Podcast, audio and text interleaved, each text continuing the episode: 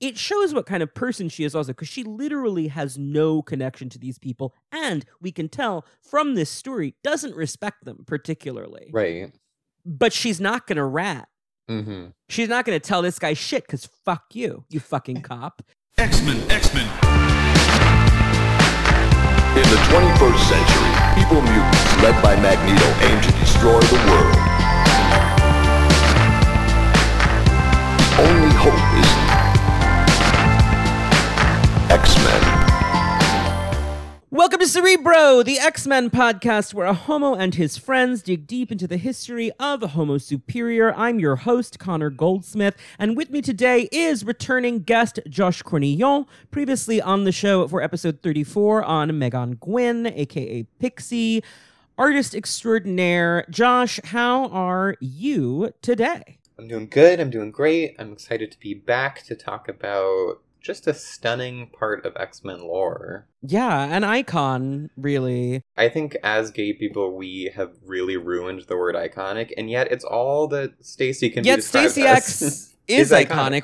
We are here for episode 69 of Cerebro to talk about Stacy X, whose real name apparently is Miranda Leevald, but don't worry about it. We're going to call her Stacy because her name's Stacy. It makes sense if you are a sex worker, it makes sense to have perhaps a working name. Like if Mhm. she's at the X ranch, she's not going to call herself Miranda, presumably, if that's like on her driver's license. So that makes sense. Here's the deal, basically. I'm just going to get into that right now. She's created by Joe Casey and Tom Raney. Joe Casey never gives her a name besides Stacy X. No X Men comic gives her a name besides Stacy X. A handbook in 2003 gave her the civilian name Miranda Leevald. Leevald is Estonian, apparently. Looked it up. This is the most I've like been conflicted on an episode title since Rogue. I'm calling it Miranda Leevald, but I do feel like I should call it Stacy X. The thing that tipped me over was in New Warriors Volume 4, which we will get to when we get there she does introduce herself as Miranda Leevald and like they use the name. Mhm. So, you know, whatever. It's fine. But her name is Stacy. Her name is Stacy, which is such a good name for her. Claiming that they know me, coming to me, call me Stacy. I'm the X to the G E and the E. No, don't worry about it. So, Stacy X is a character with 40 appearances. One of those appearances is a non speaking cameo. Another one of those appearances is a one line cameo that just happened in the Onslaught Revelation. 15 of those appearances are issues of New Warriors Volume 4 that you don't need to worry about. So, this is a character who has not been extensively published, but she made quite an impact in her brief tenure as a member of the X Men. She's almost the point of view character of the short Casey Uncanny run. yeah. Then Chuck Austen abruptly takes over the book and drives her right off a cliff. So that's uh and that's the end of Stacy X until well, we'll get into it. We're gonna Yeah, go yeah, yeah. chronologically. Josh, do you have anything cool to announce that you've been working on since the last time you were on the show? You just had that anthology announcement come out. Yeah. The Young Men in Love anthology coming from A Wave Blue World uh, is going to be launching for uh, Pride season. It comes in comic book shops end of June, bookstores beginning of July, but uh, that's a collection of short stories all about queer men and non-binary um, people kind of finding romance uh, but set through a bunch of different genres and all of the stories are really really cool featuring a bunch of guests that you've had on here. Yeah, so many of my favorite homosexuals are in this anthology. it was really it was the gotta catch 'em all of comics homosexuals. I have two stories in there um, so i'm excited for people to check that out. Uh, and then i don't know i feel like i'm always teasing that i like have things in the works but that's kind of the, the way the cookie crumbles Well, one thing that's in the works is a project that you and I are doing together. Mm, that we just talked about for like two hours before we started recording Cerebro. So this is a long this Zoom, is the kids. marathon This has been a time, but I wouldn't spend my Monday evening any other way. You guys can't see it but i just kind of i just kind of raised the roof over here It helps that it's not really evening here yet. Well, I guess it is, but you know, I'm I'm still in LA, so it's like earlier evening. Josh, what is it about Stacy X that you love? You have been a Stacy X head for Mhm. quite some time. I've been a Stan Stancy. I don't. I'm not going to take that one on. Yeah. Mm. But uh, so she obviously she kind of debuted in comics way before I was I was reading. Uh, but it was one of those articles. IGN did these really kind of cool, comprehensive articles back in like 2015 ish, I want to say, where it was like every X Men ever. And then they did like Mhm. an every Avengers ever. Yeah. and it listed all of the people who chronologically had ever been on these teams. And when you look at like who's actually been around the time 2015, who had actually been considered like an X Men and not like part of- Officially an X Man. Right. Yeah. It wasn't. It's not until Utopia that that really kind of yeah, becomes a free for all. that everyone is kind of part of an X Men team. But before it was like you were either you were an X Men or you were Generation X, whatever. Right, you were on like a secondary or tertiary team. Mhm. Being an X Man was a big deal. Only Cannonball of all the Mhm. mutants and X Force people until the 21st century Right. got the promotion. You know, Yeah, to to be on the team was like you had a, an arc, you had a very specific kind of entryway. So like looking through that list and, and it being kind of shorter than you would expect, for some reason this character Stacy X had like stood out to me. Um, so I ended up like tracking down I think a couple of her appearances because it was it was hard back in the day to like find stuff online and whatever back in the day 2015 and I ended up just being like, she is so cool. And then once once I got my hands on some Marvel Unlimited, I was like, she's actually the full moment. She's actually she's doing what the girlies are not able to do otherwise. so true. What's so interesting, and we'll get into this, it's just that she feels like a character so unlike any other X-Men character and also like kind of meta narratively like so unlike what the X-Men are prepared to deal with or the writers are prepared to deal with.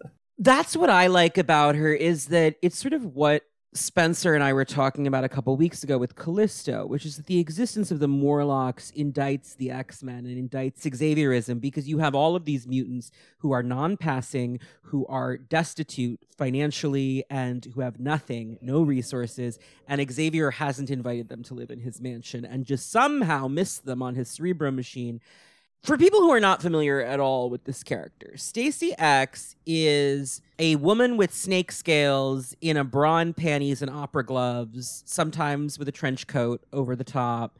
She has slick back hair. She is a sex worker. She is one of the mutant sex workers, the visible mutant sex workers at a brothel called X Ranch in Nevada that one of Warren Worthington III's board members has been discreetly funding with Worthington funds. So, in the Joe Casey era on Uncanny X Men, her introduction is 399 with art by Tom Raney, and her design is just breathtaking, honestly.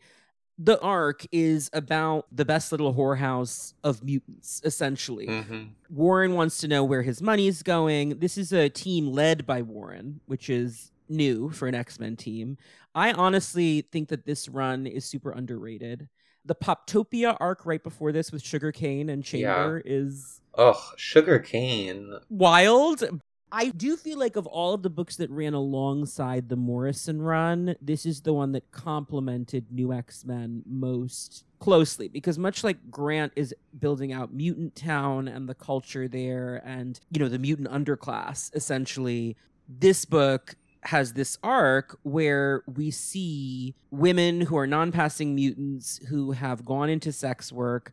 Madame Drache, who is the A queen. mistress of the house. Yeah, R.I.P. I mean, like, so this is the thing is for 2001, this is a really progressive portrayal of sex work. I think for Mhm. like a mainstream comic book.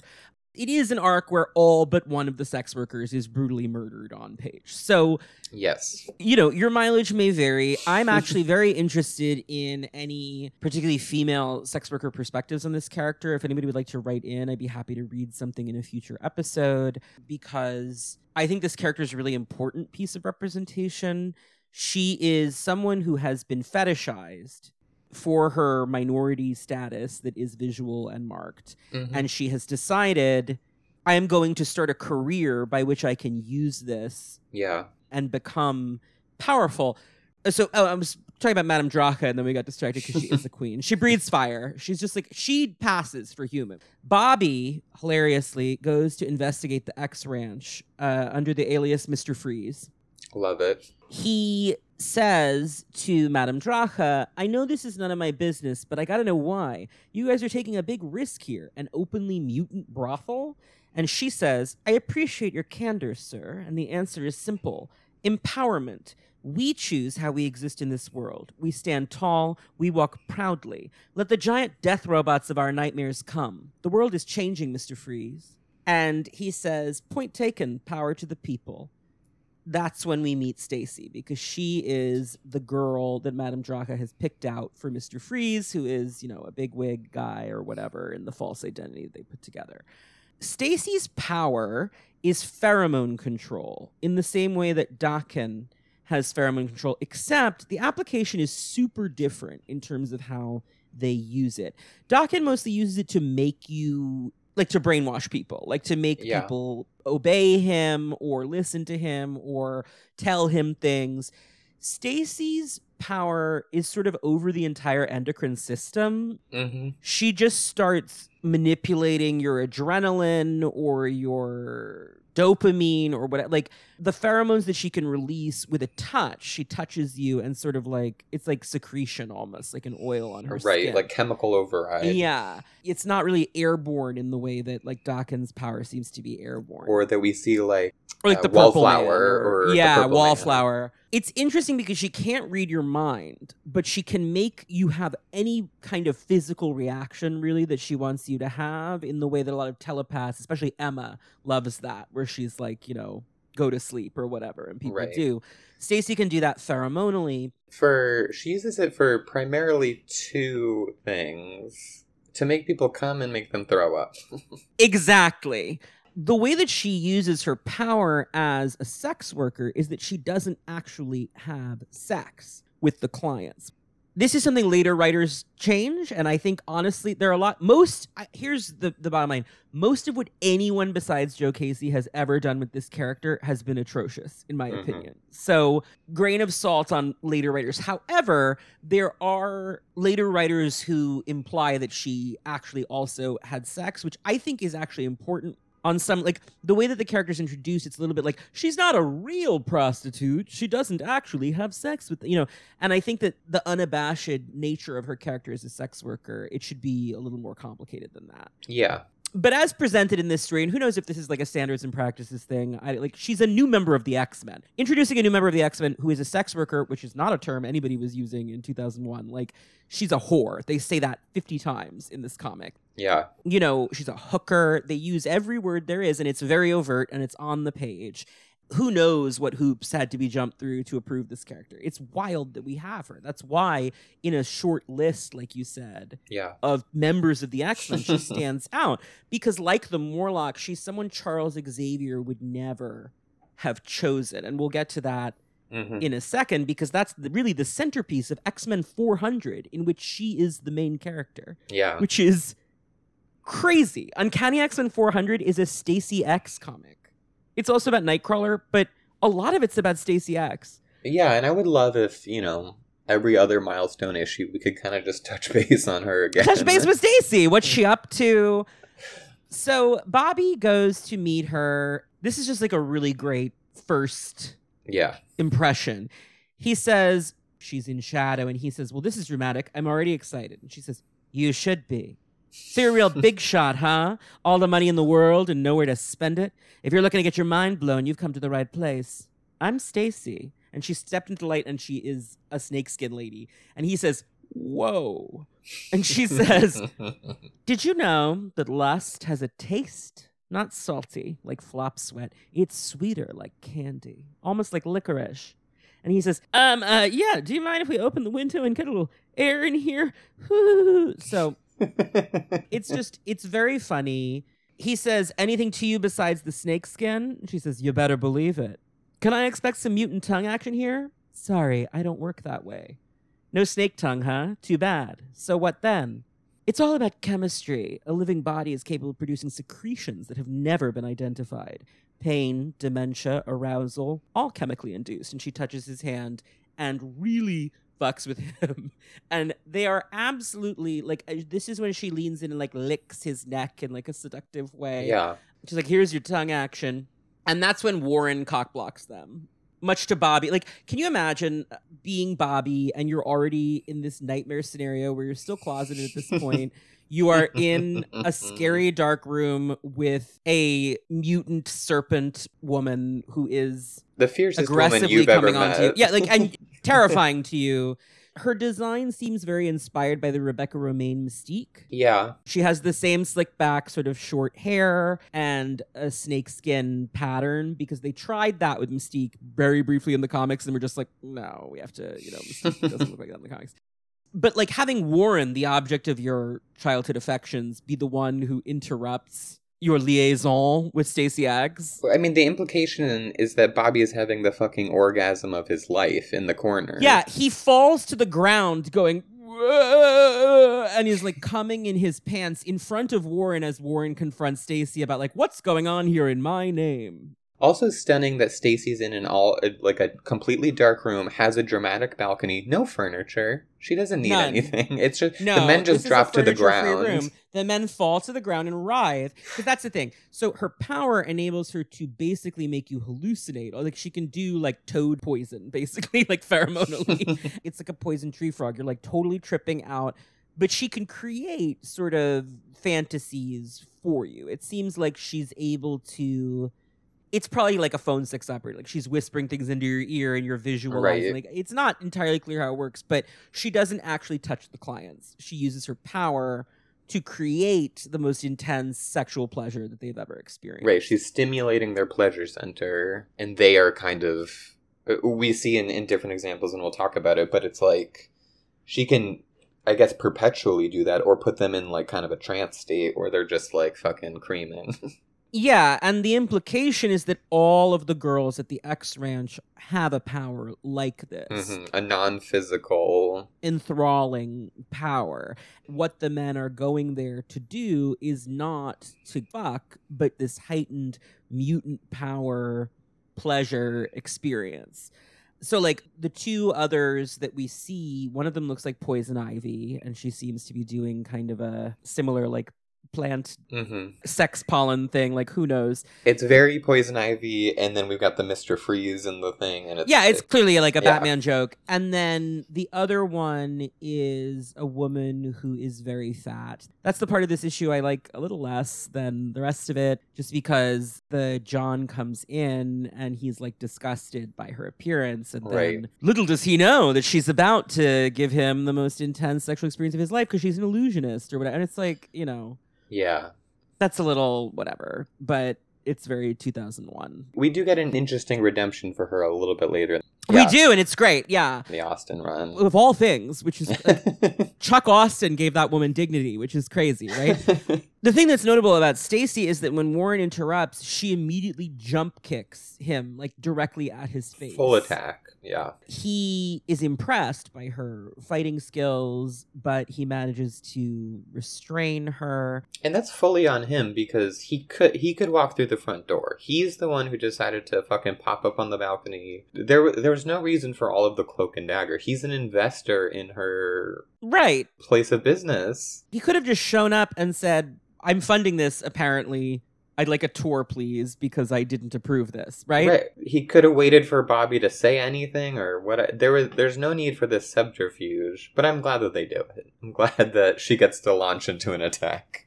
As a Warren fan, this is an arc for Warren that I actually really like. This Casey arc because he is judgmental and kind of slut shamey mm-hmm. about what she does, but there's an interesting moment that kind of explains it.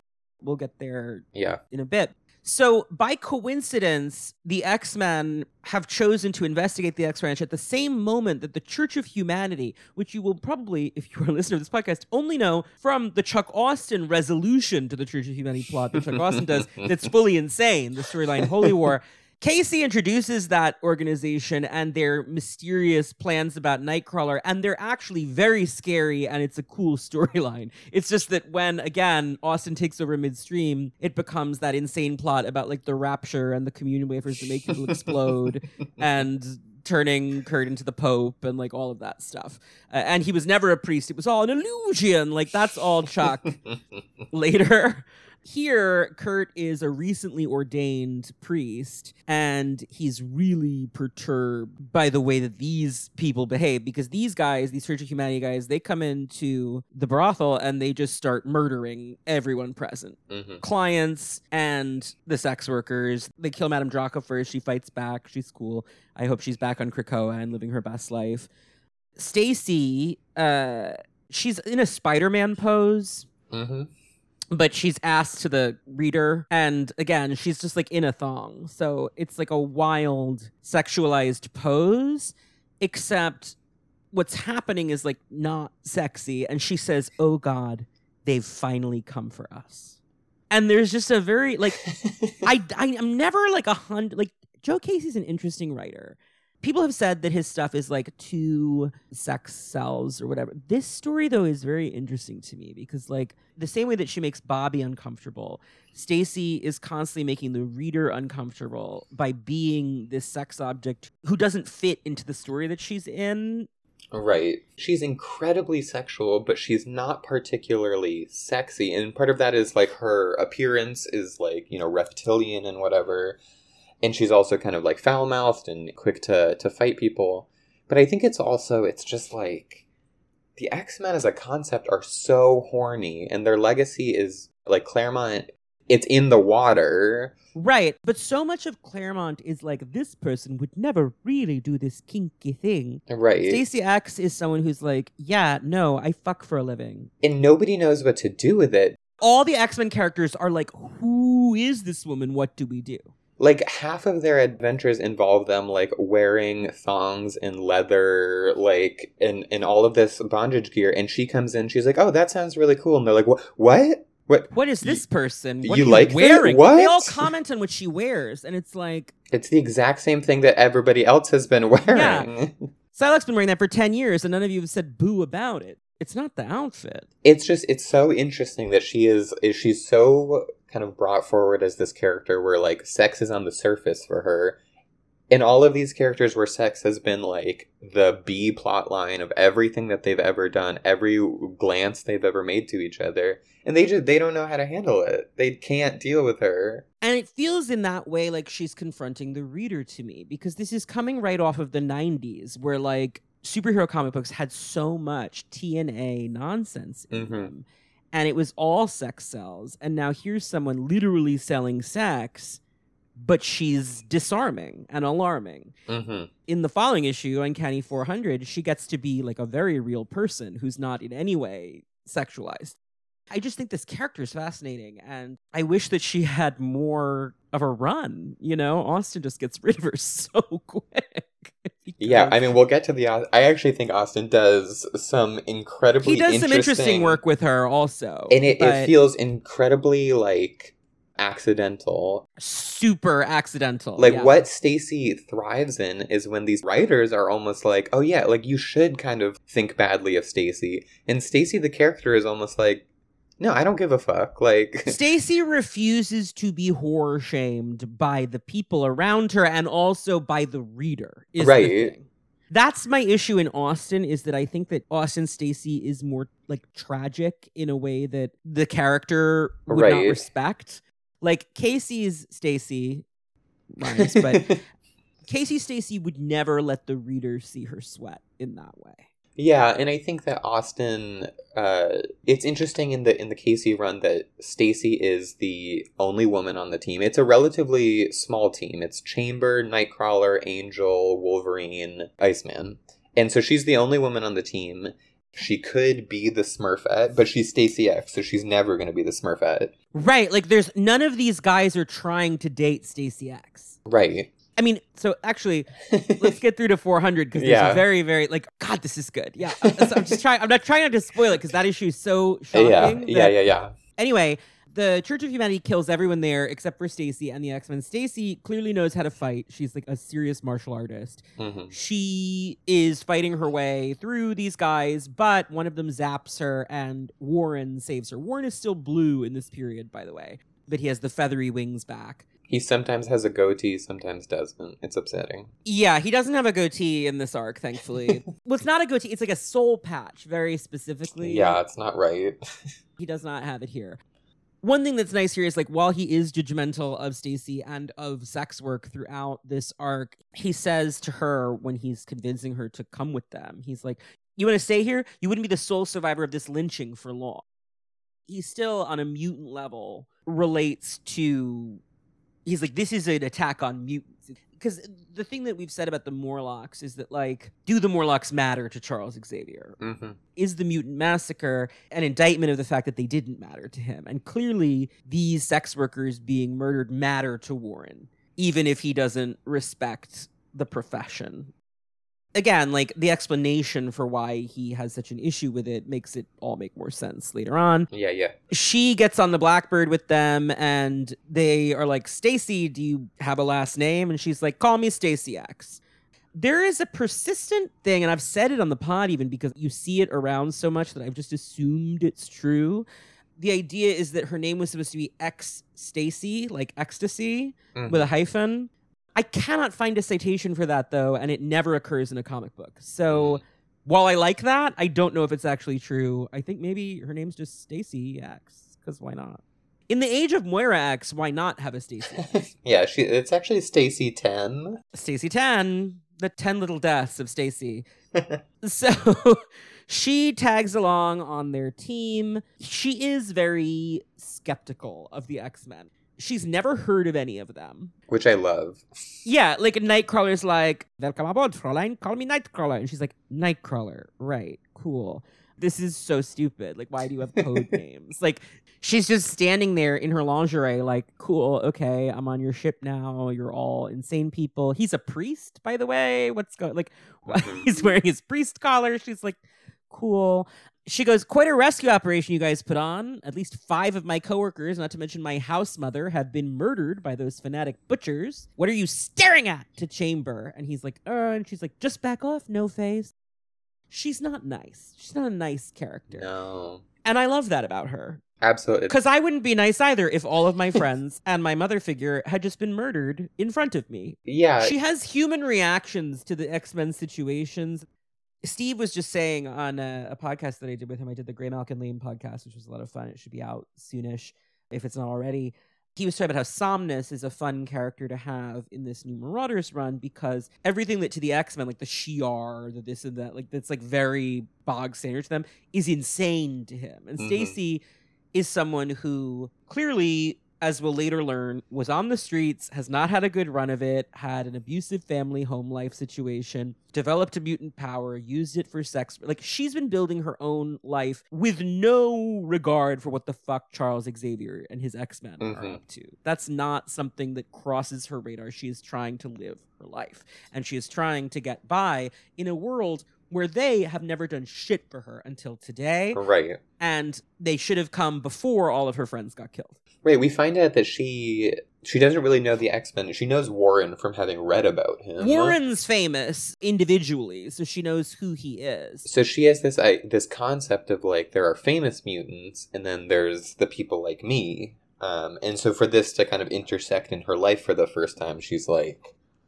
"Whoa!" Huh. But also, it, it's accompanying like unimaginable tragedy. All of her friends were just killed. Yeah, and and they're all acting like she's being a little crazy to be so like, you know, Yeah. short with them. And it's like, okay. But it has shades of the mutant massacre, this issue. It's really upsetting. That's why when I say this is like a progressive portrayal of sex work, I mean Stacy is a progressive portrayal of a sex worker for this time, especially in this genre. The fact that all of these sex workers get murdered to give these men something to go, oh, we arrived too late. Like that is not progressive. It's also a, a very Casey thing. He like seconds or issues before does this uh to the like the London Morlocks. He just like kills a ton of them. This has such a big body count. But I think that's part of what he's doing with this run, which is that, like, again, in the same way that Morrison was building out mutant culture, Mhm. Casey's interested in the mutants that the X Men are not paying attention Yeah. to and don't care about. So, like the London Morlocks, who even knew there were London Morlocks, right? We never heard of these people before. This situation where it's like Warren didn't even know that this place existed and he was paying for it because he's so rich that they can just, that can, like Stacy's entire life is something that one of Warren's board members wrote off without telling Warren. And Warren didn't notice until she'd been there for years. Yeah. That's wild to contemplate, to think about. And at the same time, this arc is about how Nightcrawler, the whole Casey run, I mean, and I'm Mhm. sad that we never get to see where it was going. It's Nightcrawler questioning not his faith in God, but his faith in the X Men and in Yeah. Xavier and in whether they're doing anything that matters. You also have the X Corps arc where Banshee sort of takes the X Men as cops thing to its ultimate logical conclusion, and a Mhm. lot of people get hurt. So there's a lot going on here, and it's a shame, I think, that he only gets like 20 issues because I think the themes he was exploring are a lot more interesting than almost anything that Chuck Austen did with the book. Yeah. And like I said, it feels really in dialogue with New X Men, which is Yeah. interesting because New X Men otherwise feels very isolated from the rest of the X Men line at this time. Well, that kind of takes us into into 400 because Yes. we immediately open with uh, Stacy almost having the Emma Frost Frank Quitely outfit, but in black. And she has an X now on Yeah. her belt. She is fully a member of the team. One issue later, it's a Cully Hamner splash page that's so great. They all get a little, you know, Kurt Wagner, aka Nightcrawler, teleportation ability. Mhm. Jonathan Starsmore, aka Chamber of Bioblast. Stacy X, pheromone control. Like she's on the team. Yeah, She's here. Get used to her. And she's kicking a Church of Humanity guy in the fucking face. And she looks great doing it. Yeah. She just she looks so cool. She is so cool. like she's just so she is so cool. The thing about Stacy is that she is like they're all sort of quipping the way that the X-Men do sometimes like in that we're bantering while we fight Spider-Man kind of way.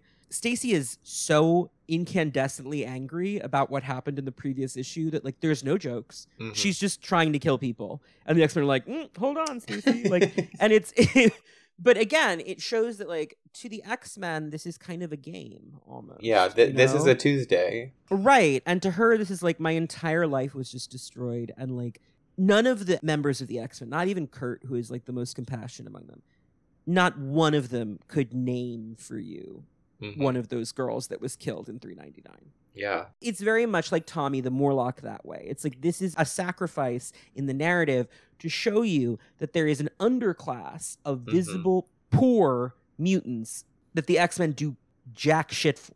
Yeah.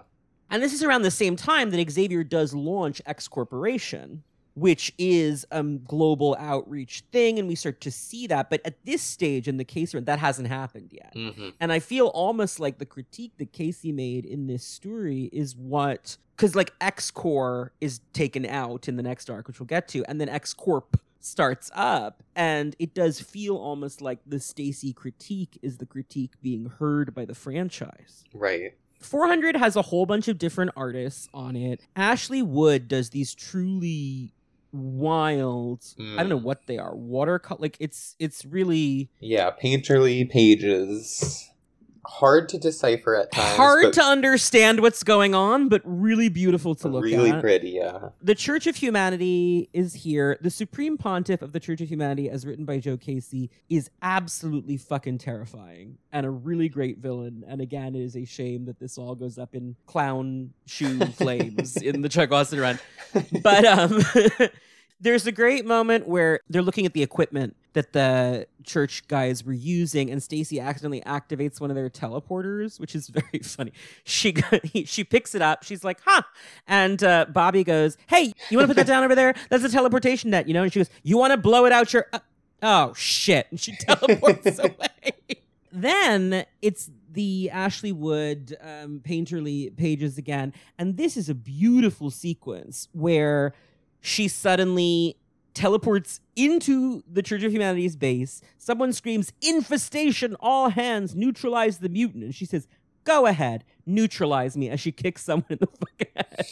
And then there's like a whole, you know, fight sequence.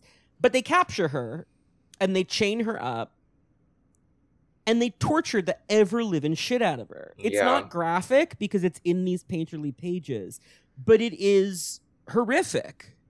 The church guy who's interrogating her, it's like very Spanish Inquisition, goes, This pain is only the beginning. Now tell me of your brethren. We must know the enemy as we know ourselves. You wear the X. Tell me of your history with these X Men. Stacy says. X Men? Oh, right. The X Men, that's my outfit. Sure. Let me tell you about the X Men. And then it cuts to a totally different artist. I forgot who this is. I think it, it's um I think it's Javier Pulido.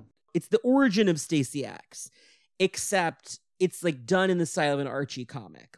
And she, I'm just gonna read it because it's, It's, great. so funny. You know, I was just an all American kid once, living the suburban dream, the glory years of the public school system. I had it all acceptance, popularity, envy of the have nots, every girl's dream. Didn't last, though. Puberty's rough enough for most kids. But for me, something else was happening to my body. Something painful. Let me tell you, this went beyond cramps. And then she's now got scales. Guess my story is not much different than my er, fellow teammates. How many kids can say they looked in the mirror and saw a mutant staring back? I didn't react too well to my transformation. Denial is a funny thing. She's a cheerleader now. I'd actually convinced myself I could go back to school and that my friends would understand, that they'd accept me for who I was inside. I guess denial and delusion go hand in hand. Things didn't work out as I'd hoped. Everyone was avoiding me like the Black Plague. I couldn't even sweet talk my teachers when I'd accidentally forget my homework. Bummer, huh? As for my friends, now it's the locker room and it's like Carrie and like the girls are throwing things at her. Why don't you go find a rock to crawl under? Yeah, go pollute a different school. Freak, skank, mutie. Well, I guess the slumber parties were over. So now she's on the streets of New York in a bulky parka. Yeah, yeah, I know what you're thinking. Another homeless mutant walking the streets. We've seen it a million times. Trick is to keep yourself covered up. One glimpse of skin by the general populace, and they call in the giant killer robots to fry you on sight. I couldn't bring myself to leave the city, though. Homelessness can make for strange alliances. And she's bonding with some fellow squatters in like a makeshift shelter they've made with a fire and a trash can. Who knew it was loitering or unlawful assembly? Someone shouts, The cops. And she says, Or maybe they just didn't like the way we looked. This one's a mutie, the cop says. And this is wild. It's a silhouetted panel of these policemen in riot helmets holding up billy clubs to club her to death. This one's a mutie. Don't touch her. Take her out. Don't let her up. Thought I was done for. And then, oh, and they all collapse. Don't be scared. You're safe now. They won't hurt you again. And she turns around and it's Charles Xavier in his wheelchair with a telepathic coruscation of light around him. And he says, Do you really think this is the answer for us? Scrounging for food in society's back alleyways? Scrounging for identity? You're a mutant. Accept that fact. My name is Charles Xavier. Your assailants were the unfortunate victims of a telepathic attack. If you seek shelter, if you truly seek acceptance, I suggest you come with me. Her narration continues. Baldy was as good as his word. Next thing you know, I'm living in a mansion in Salem Center. He called it a school. It was a lot more than that. Pretty soon he had me jumping through hoops in a funky gymnasium we like to call the Danger Room. Not for the weak, let me tell you. This panel is Stacy X in a 60s X-Men uniform, dodging missiles in the Danger Room. Stacy, Professor Xavier calls, maintain peripheral awareness at all times. Our enemies will not show us the mercy these combat programs do. The professor was worse than a drill sergeant, but that's what it takes to be one of the X Men, baby. it continues in this way. She positions herself as Marvel Girl. Like it's the original X Men, but with her. Yeah. She she is the one who has a will they won't they with Scott. He is too nervous to approach her, but they're so in love. She and Scott are the only two that carry over to the second Genesis team in the 70s. Now, don't get me wrong, this new team ended up rocking on its own merits. We kicked the crap out of anyone who got in the way, literally buried the old team's rep. Then, one day, the professor called me into his office. You know you're my most trusted student. That's why I've chosen you for this mission. I'm sending you undercover. You leave for Nevada immediately. Next thing you know, I'm working at the X Ranch. Actually, I was running the place, making money hand over fist. That is until your minions showed up to burn the place off the map. I did what I could to call in my fellow X Men to pull me out, but not before I took a few of your lapdogs down. So that's my story. A real rags to riches tale, don't you think? Your fable reeks of falsehoods from beginning to end. And she just grins at him. And this is back in the really painterly, beautiful style. She's hanging upside down. It's just her teeth. It's a great panel. And he says, Thou shalt not lie, and continues to torture her in horrific ways. Again, we don't really see it. We just see her face and she's screaming. Here's the thing. First of all, this is Uncanny X-Men 400. This is the milestone issue, and Stacy gives you a parody summary of the Silver Age and Bronze Age X-Men stories. With the only thing about them that's different and therefore ridiculous being that this ugly mutant hooker would be in the team. And it underlines the fact that it's unjust that none of these people have ever met her or heard of her or done anything to help her her entire life. Right. Well, it's very much like up until the point where Xavier comes to rescue her. That could, I mean, That could be real. yeah, we don't that know. could be real. I don't think it is based on other things we find out, but it could be her. But instead, she was never rescued. I skipped over a part where her mother's boyfriend is Right. abusive physically to her because she has a visible mutation. That part, Austen will establish that she was molested by her stepfather, Right, is Right. the implication.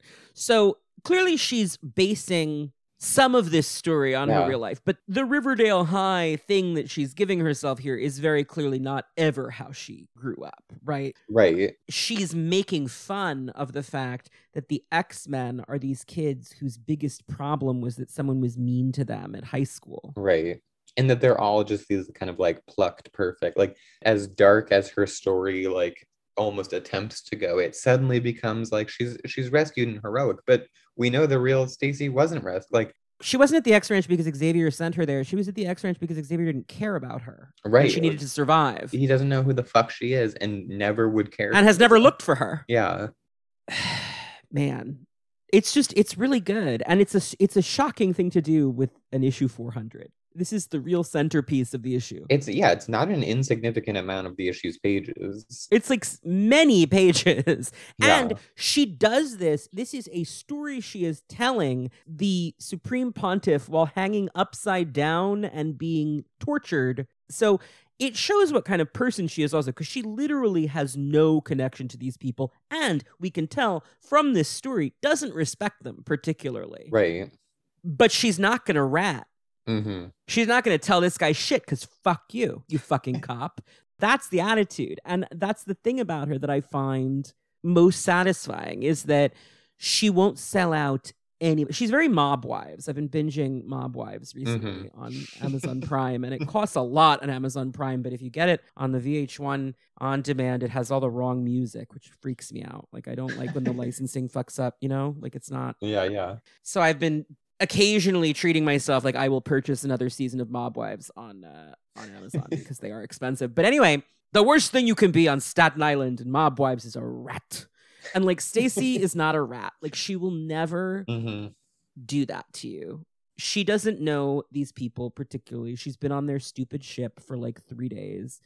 She's not going to give up any information that might get them hurt because we're all mutants. We're all in this together. I'm not going to do that and she's willing to physically suffer an enormous amount of pain to do that. There's a great bit though where then she almost manages to rescue herself by luring one of the guards close enough. It's like very it's one of those very like Star Warsy kind Yeah. of things or whatever where it's just like, yep, we're in the brig, but like we're gonna get out. She just taps him. She goes, it's really funny. She goes, Ooh, God, torture gets me so hot. Mm, can't keep my hands off myself. And this priest guy looks in like, what the fuck are you talking about? She goes, Hey there, I knew someone out there liked to watch. How's a chastity? Who needs them, huh? then she reaches out and goes, Hold still now, and taps him on the face. You feel that? A tickle in your brain? That's me. It's all chemical. And he goes, and falls on the ground, screaming and screaming and screaming. Who knows what she just did, but she's real scary peeking out from the bars with her snake eyes lit up all yellow. Like she's such a cool design, is part of it. The X Men come to save her, but she also really does rescue herself. Their Right. faith in her to let her tag along on these missions is clearly not unfounded because she's pretty good at all of this. yeah. She has an interesting repartee with Chamber. There's sort of a will they, won't they with her in Chamber and with her in Warren, Mhm. which is funny because like she's not the Smurfette because like no one will touch her. right. Will they? There won't they? Could it's be a romance very arc won't they with either of these characters, but it's like very won't they. yeah. One thing I do like is she's so she's a total like tough guy. The torture didn't bother me at all. Mhm. And then when Wolverine sees her and Chamber, he goes, "You two all right?" And she goes, "Thanks for asking." Not really, because like no, it's like like I was just tortured for like several hours while lying to protect all of you. So, question. no, the no, I'm not. actually doing horribly. I've just been agonizingly tortured by an insane bigot in a papal robe. this issue is such a good like uh, we had mentioned that she's the only girl on the team and it's a it's a small team so she could be like the Jean of the team but she's not she complains she's upset that she just got tortured She's always whining, but the thing is, like, I don't know. I I find her so relatable I, that yeah. it never like she says the shit that I would say if I were on an X Men mission, and that's Mhm. why, along with the fact that the centerpiece of the issue is her fake backstory that maybe is partially true. She is the POV character Yeah. of this story, which is crazy because, like, you look at the characters that X Men has deigned to make the POV character. Mhm. Kitty Pryde, Jubilee. This is at the same time that Morrison is doing it with Angel Salvador. And I think the fact that Angel gets kind of dropped midway through New X Men is one of the flaws in that run that I mm-hmm. otherwise really love. But Angel and Stacy are both extremely unlikable. yeah They're not cute. They're not nice. They're not obedient. And Kitty and Jubilee cause plenty of mischief and can be bratty or whatever right but these characters really don't respect the core premise of Xavierism. They've suffered in a way that none of these people have really suffered, and they're just kind of over it. And there's something very refreshing about both of them and the fact that they're happening simultaneously. yeah there's no wink to the to the audience that like aren't i just being a little cheeky like stacy is giving the audience a full like middle finger and just being like but i'm Right. also going to keep appearing in these issues so Right, like I hate it here. I hate all these people, but guess what? I'm in this book, bitch. Like I'm booked and Right. busy, and I'm not going anywhere. And the thing is, like this character, I think a lot of people see her as like kind of a poochie, or like you know, as a, a character that was like very forced. But I find it so natural. Like she just fits right into the team immediately, and she's never like she's so flawed as a person that it never feels like a creator's pet character. Even if she is like clearly a character he loves because he brings her back later, and we'll get into that.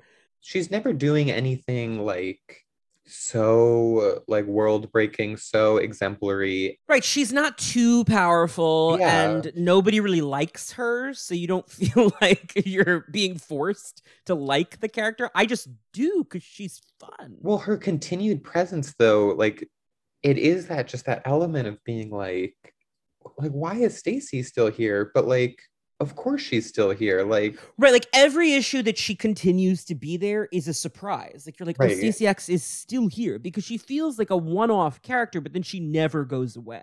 that almost like the reader questioning why she's there becomes core to who she is and she starts to like address that in the other because the other characters are yeah. questioning why she's there right i mean it's like what i said about how tommy the morlock is this one issue indictment of the x-men Mhm. this is a character who refuses to be one issue she's that- just going to yeah. keep going she's going to keep saying mm, i think that sounds like bullshit actually to me because she refuses she's a character that refuses And I will say that Casey comes up with a lot of really inventive things her powers can do. Like Mhm. in this issue, she wakes up Kurt with like an adrenaline yeah boost.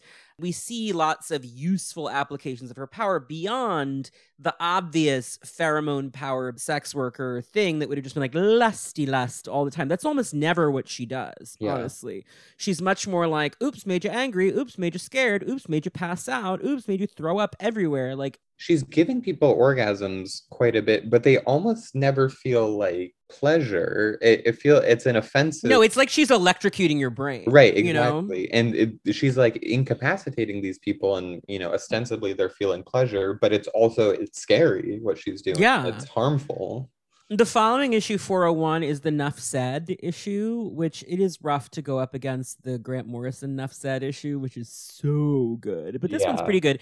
In it, we see that Stacy's fighting skills are beyond like anything we like. She, whatever her actual backstory is, hmm she can actually fight Wolverine. Like he wins Yeah, pretty handily, but she gives him a workout. Like Mhm. she has him actually like working to beat her.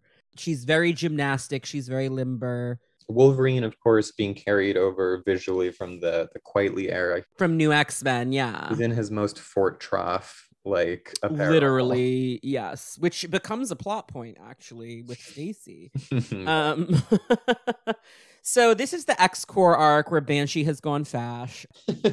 I'm I think I, I- he looks really hot, but he's unfortunately lost his mind because Moira died allegedly. My favorite part of this is Stacy. This is also this is a Lady Mastermind arc. Martin Yeah. Nick is all over this arc, and she's great. But Stacy, when Banshee's explaining his like nothing to see here, we're just like in a police mutant kind. She leans over to Chamber and she goes, "You know this Irish cop?"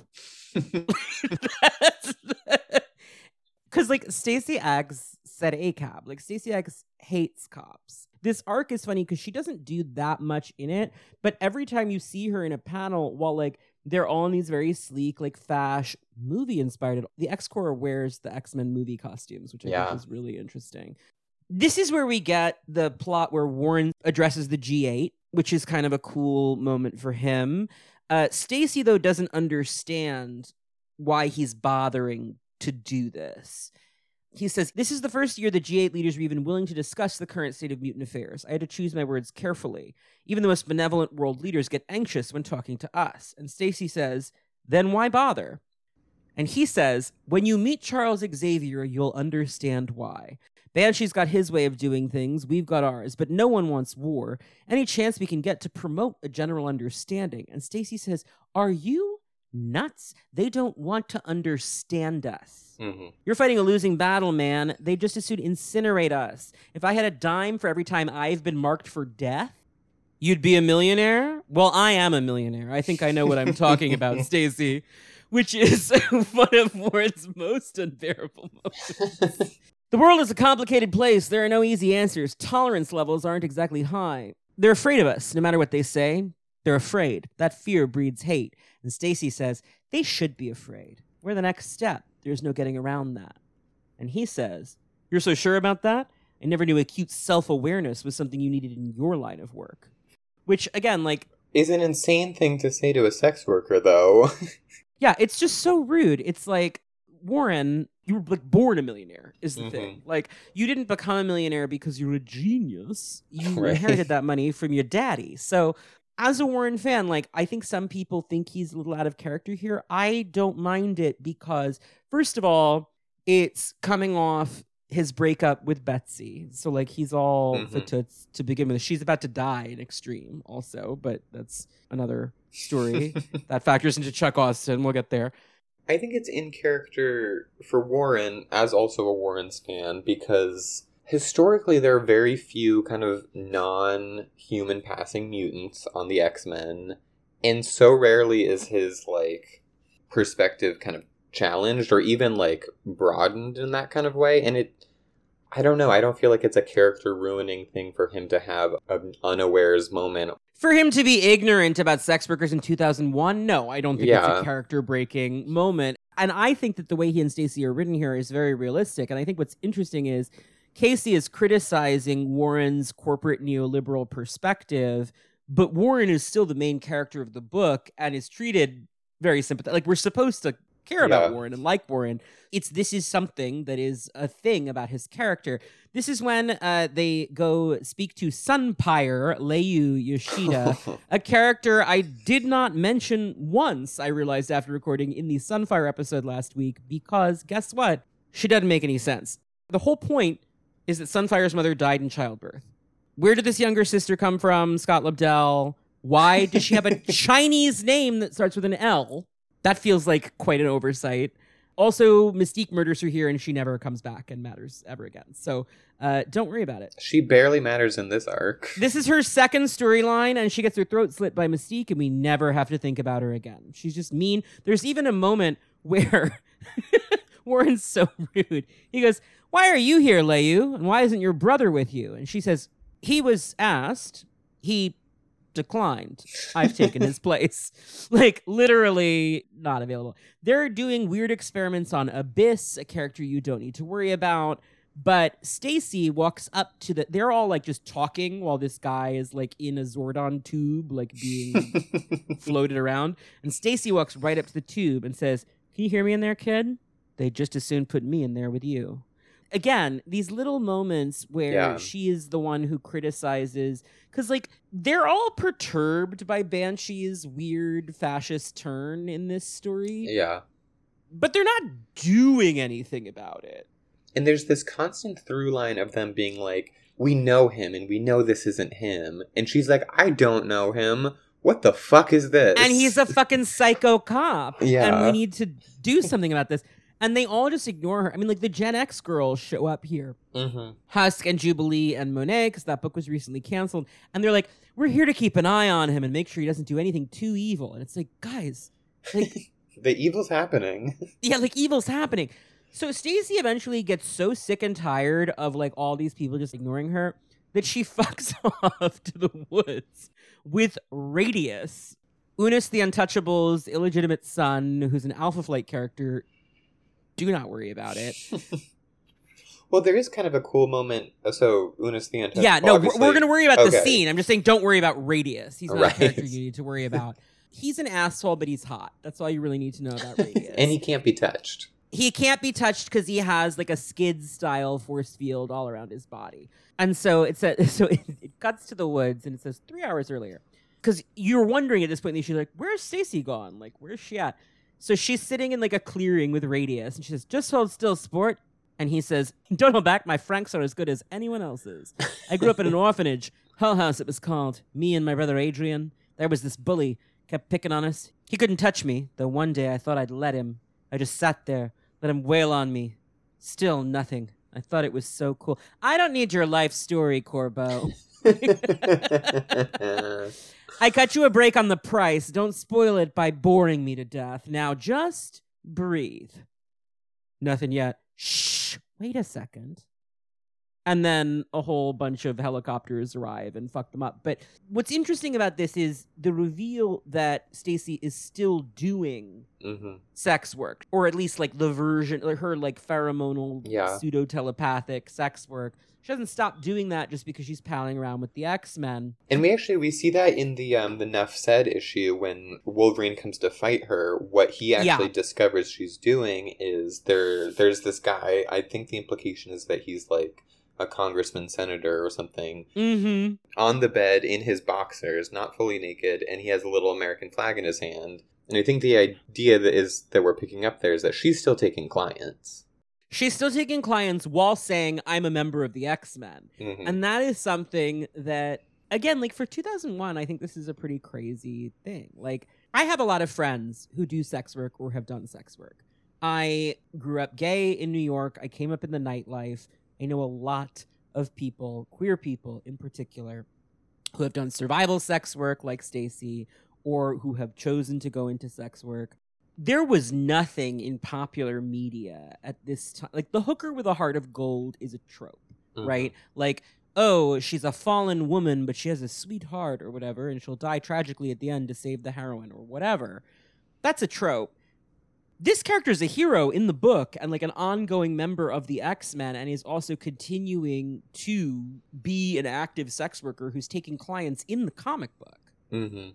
that's wild. That's wild to me. It never feels to me like there's that Shortpacked parody of Frank Miller where it's like, Frank, we need you to just write one thing that doesn't have the word horse in it. And he just starts typing like horse, horse, horse, horse, horse, horse, horse, horse on the typewriter because he can't help himself. It never feels like Frank Miller, even though she's a very Sin City type of character. It like she feels like one of those old town Yeah. girls who's like you know, a super prostitute assassin or whatever like he does. But she feels like a real person. She feels like a lot of people I know who've done sex work because it was the only thing that made sense for them to do in order to survive. And what's interesting in, in the Casey run specifically, it changes a little bit once we kind of get to the Austen run. Well, yeah. but she doesn't, beyond her friends being killed, like on the page, she doesn't come with this kind of sense of like, oh, like you should be so sad for Stacy X. Like things have been so hard for her. She never complains. She just exists in a way Yeah. that indicts them all by the fact that her life has happened to her. But she doesn't complain about her life. She just is the example of what they have allowed to happen. Yeah, and it's like that that parody of like the the what her life could have been if she like if Charles Xavier rescued her or whatever. Like that's played for such like a like she is aware of the the insanity of that. She thinks it's funny. She's Right. trolling that guy who's torturing her. So the reader is never like "Oh, Stacy X has overcome so much. You should feel so sad for her, and like, isn't it so great that she's pulled herself up? She's like, haven't pulled myself up. I'm still doing what I do. Like, this was my life. This still is my life. This will be my life after you guys. Yeah. And I mean, like, again, it's wild that that's her second appearance. hmm but for me, I'm already invested enough in the character. Like the one two punch of the massacre at the X Ranch, her rage, her incandescent rage, that introduction scene with Bobby where you get her personality completely, and then the fact that the following issue you get that hmm you get an understanding of not just like maybe a little bit of where she's come from or where she didn't come from, but also her sense of humor. Yeah. I'm so in with this character immediately. Like she is so funny, but not funny in a way where she's like trying to be funny. No, she's She's just she's not cracking. the world is funny. she just points at things and goes like, "Look at that." Wow. And you laugh because she's absolutely right. There's a great bit here where like it cuts from the flashback with her and Radius cuz Avalanche and Blob attack them. Then it flashes to like the morning and the, there's like dawn. You could hear the birds basically like, looking at the page. She's like face planted in the ground and just slowly pushes herself up and goes, someone's dying for this. that is a great. It's like she's in this really again, like she's not sexy. Her face is like half in shadow. She looks like a scary snake person, and it's good. It's really great. Yeah, there it's it's just funny because there's like there's a world where this story happens and she's not in it, and everyone's just like Banshee's being a little weird right now, but like we should investigate. And then there's this world where she is part of the team, and she's like, guys, what the fuck is this? Guys, what the hell is going on here? Why are none of you doing anything about this? And by the way, Paris gets blown up in this arc Yeah. because Mystique has infiltrated. X Corps. Paris fully gets blown up. The Eiffel Tower collapses. It is noted. it is noted at the in the denouement of the arc that it is going to take billions of dollars to rebuild Paris. Mutants are now a huge problem in France in a way they haven't been before. Like this is a gigantic L for mutants everywhere. And Stacy was one who was like, "You guys know this cop? I don't like the look of him, frankly. I don't like what he's saying yeah, doesn't sit right with me. And she's absolutely right. And that's the thing about Stacy is again, like she's not a character that they compel you to feel sorry for and she's not a character that they have give like speeches most of the time. hmm But by just being there, she's very Jim in the office at times. Like she Right. turns sort of directly to the reader like you guys looking at this? You guys seeing what's going on? But not in like a Deadpool way where she actually breaks the fourth wall. You just know that if you were there, you'd be like, I know, Stacy, this is crazy. Like you could Right. just like you're like and, and that she is the POV character, but not in a way that a POV character has ever existed, where they're like, "I'm taking in this world with like wonderment and amazement, like I'm I'm joining the world of the X Men." She's like, "Oh fuck, like this is what y'all do all the time." Like, you have so much money and this is what you do with it. This is weird. This is weird behavior. and you see it uh, kind of jumping right in because we've kind of talked about how this this arc wraps up, but um during the course of it, uh Nightcrawler and Chamber teleport super far away. Yes, they get tele- they teleport off to Germany. I guess Yeah. it's a little confusing, but like they're just they're gone. Nightcrawler like overshoots his mark or whatever, and then Chamber, yeah, reaches out telepathically and finds Stacy, and she's very upset to have a telepath in her head. Mhm. She doesn't like the sensation. It's never happened to her before, and she does not like it. And she marches in while Warren is talking on the phone about all of the issues with X Ranch being a subsidiary of whatever, and all of now the issues in France. And she basically goes, "Rich boy, I am not happy." Iconic. And he says, I'm so shocked. When they get to Nightcrawler and Chamber, she's really upset with Chamber. And she says, Look, kid, I'm not thrilled to have anyone sneaking into my brain when I'm not looking. Don't call me kid. I did what I had to do. Is that so? Well, why'd you have to pick me? Let me clue you in on something. No one's allowed in this disco without valid ID. Aim that telepathy in another direction next time. Right, stone me. I didn't pick your name out of a hat, you know. Uh huh. You still haven't answered my question. Why me? I thought you'd be the only one who'd not only listen, but who'd take me seriously. Oh. Like, it's never occurred to her that anyone could like her. I think that that's the other thing that's like very satisfying about Stacy X is like, yeah. despite themselves, in the case you're in, despite themselves, they all really like her. Yeah. They can't help. This is why the Austen run is so sad to me because everyone hates Stacy X in the Austen Mhm. run. But in the Casey run, all of these guys think Stacy X is great. They're like, she's really annoying, but also, Right. They can't help but be Would die for her. yeah, because she's so funny. Like, they're just like, you know what? And like, not only that, but she's very real. yeah. And for Chamber, who has just come out of Gen X, where like talk about your teachers failing you, essentially, if you look Mhm. at the end of Gen X. Stacy X being someone completely outside the world of Xavier. She has not even met Professor Xavier at this Yeah. point and is an X Man.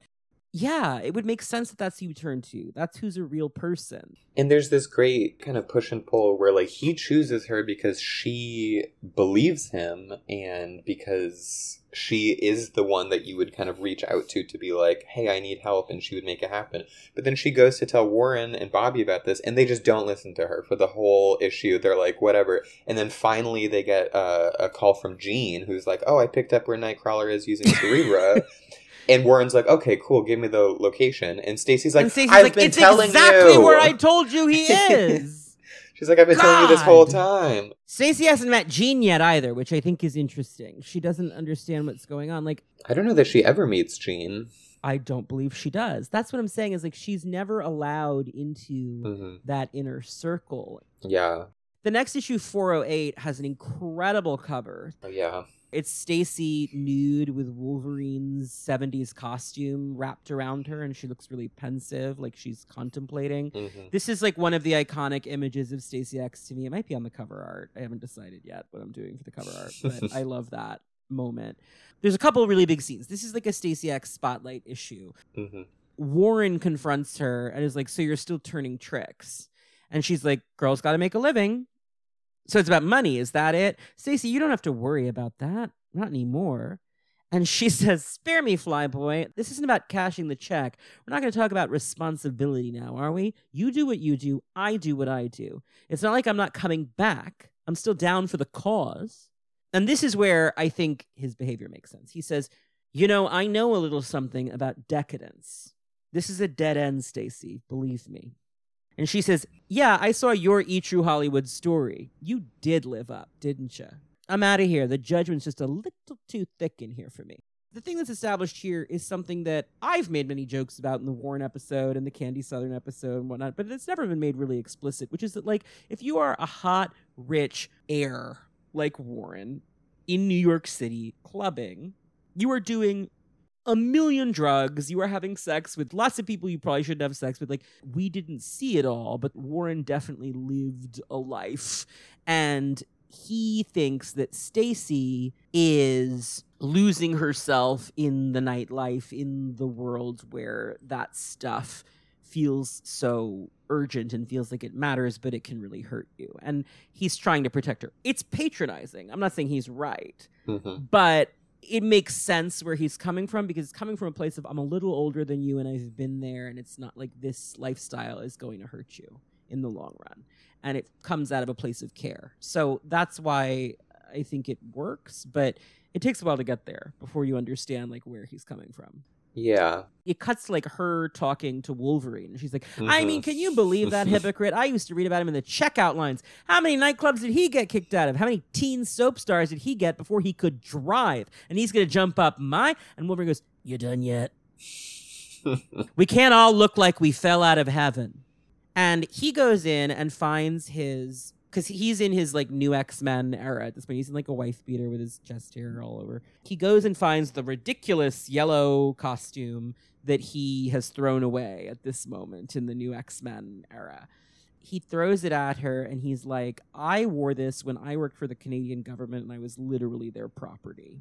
And when I left, I kept wearing it. I was afraid to step away from the expectation that people had put on me. This was who I was. The question is, Stacy, like, who are you? You want to play into their negative expectations of you. That's your cross to bear. If you don't want to be treated like a whore, then don't act like one. And that's a very 2001 line. But Mhm. the point he's trying to make is that like you are flaunting your sexuality in front of these people to shock them because you don't think you deserve to be taken seriously and you're playing into the negative expectations that people have of you as a defense mechanism and that's not healthy yeah. it's an arc that feels really daring and progressive for 2001 in hindsight is not that progressive. However how many superhero sex workers do we have? Like ongoing. I'm not saying like catwoman mia dearden like there are characters who have it as part of their backstory. North star honestly. But Yeah. it's not a thing that you see. And especially when it's a essential part of who they are. yeah rachel pollack's character coagula. I would that Coagula came to mind. but that's it as far as i can think of and coagula i mean Has not been that's a character who was daring in a million different ways right. the first trans superhero. We still have never seen her like again. Rachel Pollack is an icon. But we haven't seen Coagula. We haven't seen Mia Dearden forever. Like God knows. I don't even think Mia Dearden's canon anymore. I guess DC now everything's. Ca- I don't really get it. But like these characters, that was all part of their like. I and not so much Coagula, but Mia Dearden specifically. Like It was tragic, backstory. It wasn't like with Exactly. Stacy. It's like this is what she does. Mhm. And the really beautiful thing that plays out over the rest of the issue is that the client she's gone to meet with is this guy who it turns out is like he owns the 616 equivalent of like Chef Boyardee. Noodaloos, Noodaloos. Noodaloos. You're Chef JRT? You own that company? And he is this guy who's like clearly dying. He looks like 80 years old. He's on life support in a bed. She says, I ate noodles every damn day as a kid. I loved these things. He said, I never get tired of hearing that. Ah, so you must be loaded. No wonder you go for the kinky stuff. So let's talk about the rules. You don't touch me. I'll do all the touching. Trust me, you won't mind this kind of one sided relationship. But he stops her. It turns out he hasn't hired her for sex or for her pheromonal pleasure, whatever. He has hired her because he is a mutant like her, but his mutation has no positive benefit whatsoever. First, his aging is accelerated. He's only in his 40s, but he looks like 85 and is dying. Also, he is completely immune to all poisons and toxins, which means that painkillers do not work on him. Yeah, he has a morphine bag that is doing nothing for him. And he's been lying to his doctor and saying he feels much better, but it's not doing anything. And all he needs, he's like, I know you can use your power to make the pain stop for a while. hmm That's all I want. She is really taken aback by this. And she sits on the bed after like a moment of thinking about it and says, You know, you're lucky you're rich, and that noodaloos are one of the only good memories I have of being a kid. Try and relax. And then she puts him under. And what's really interesting here is that then the X Men show up at this place. Like, we're checking in on you, Stacy. She's really pissed. Obviously, she's like, My business is none of yours. Guy's a mutant. That makes it our business. you know, and like this whole thing. But it turns out they think she's done something great. They have this whole conversation about the value of her compassion and how they think they're like, kid, you did a good one today. They don't know that she didn't fuck him.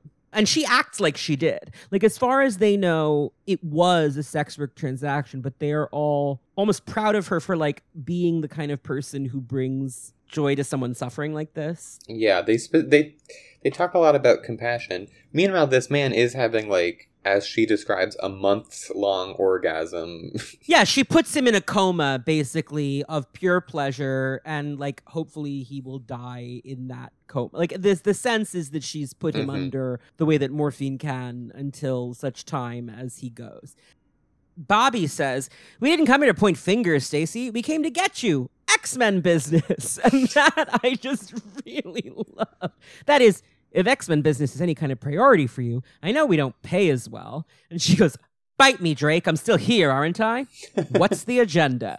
And it's really just like, she's on the team now. yeah, She's fully on the team to the point where they came and interrupted her during a sex work appointment. She was like, What the fuck? And they're like, Oh no, we don't care. Like, this is a great thing you just did. We've got X Men business. Well, they also they specifically don't interrupt her. She opens the door to leave, and they're just standing. There. And they're there. standing there So waiting they were for like. Yeah. they're like, oh, Stacy's here, but she's got a thing, so we're gonna hang out until she's ready, and then she leaves with them, and it is this cute little moment of them being like, "You're on, the, of course you're on the." Like she's so ready for them to be like, "I can't believe you did this," blah blah blah, and they're instead they're like, "Oh." This is awesome of you, Stacy. You ready to go? Like, is your bag packed? this is great. We were actually just trying to pick you up because you're part of the team, remember? So we're just we're going on an X Men thing. And she's like, Oh, uh, okay, cool.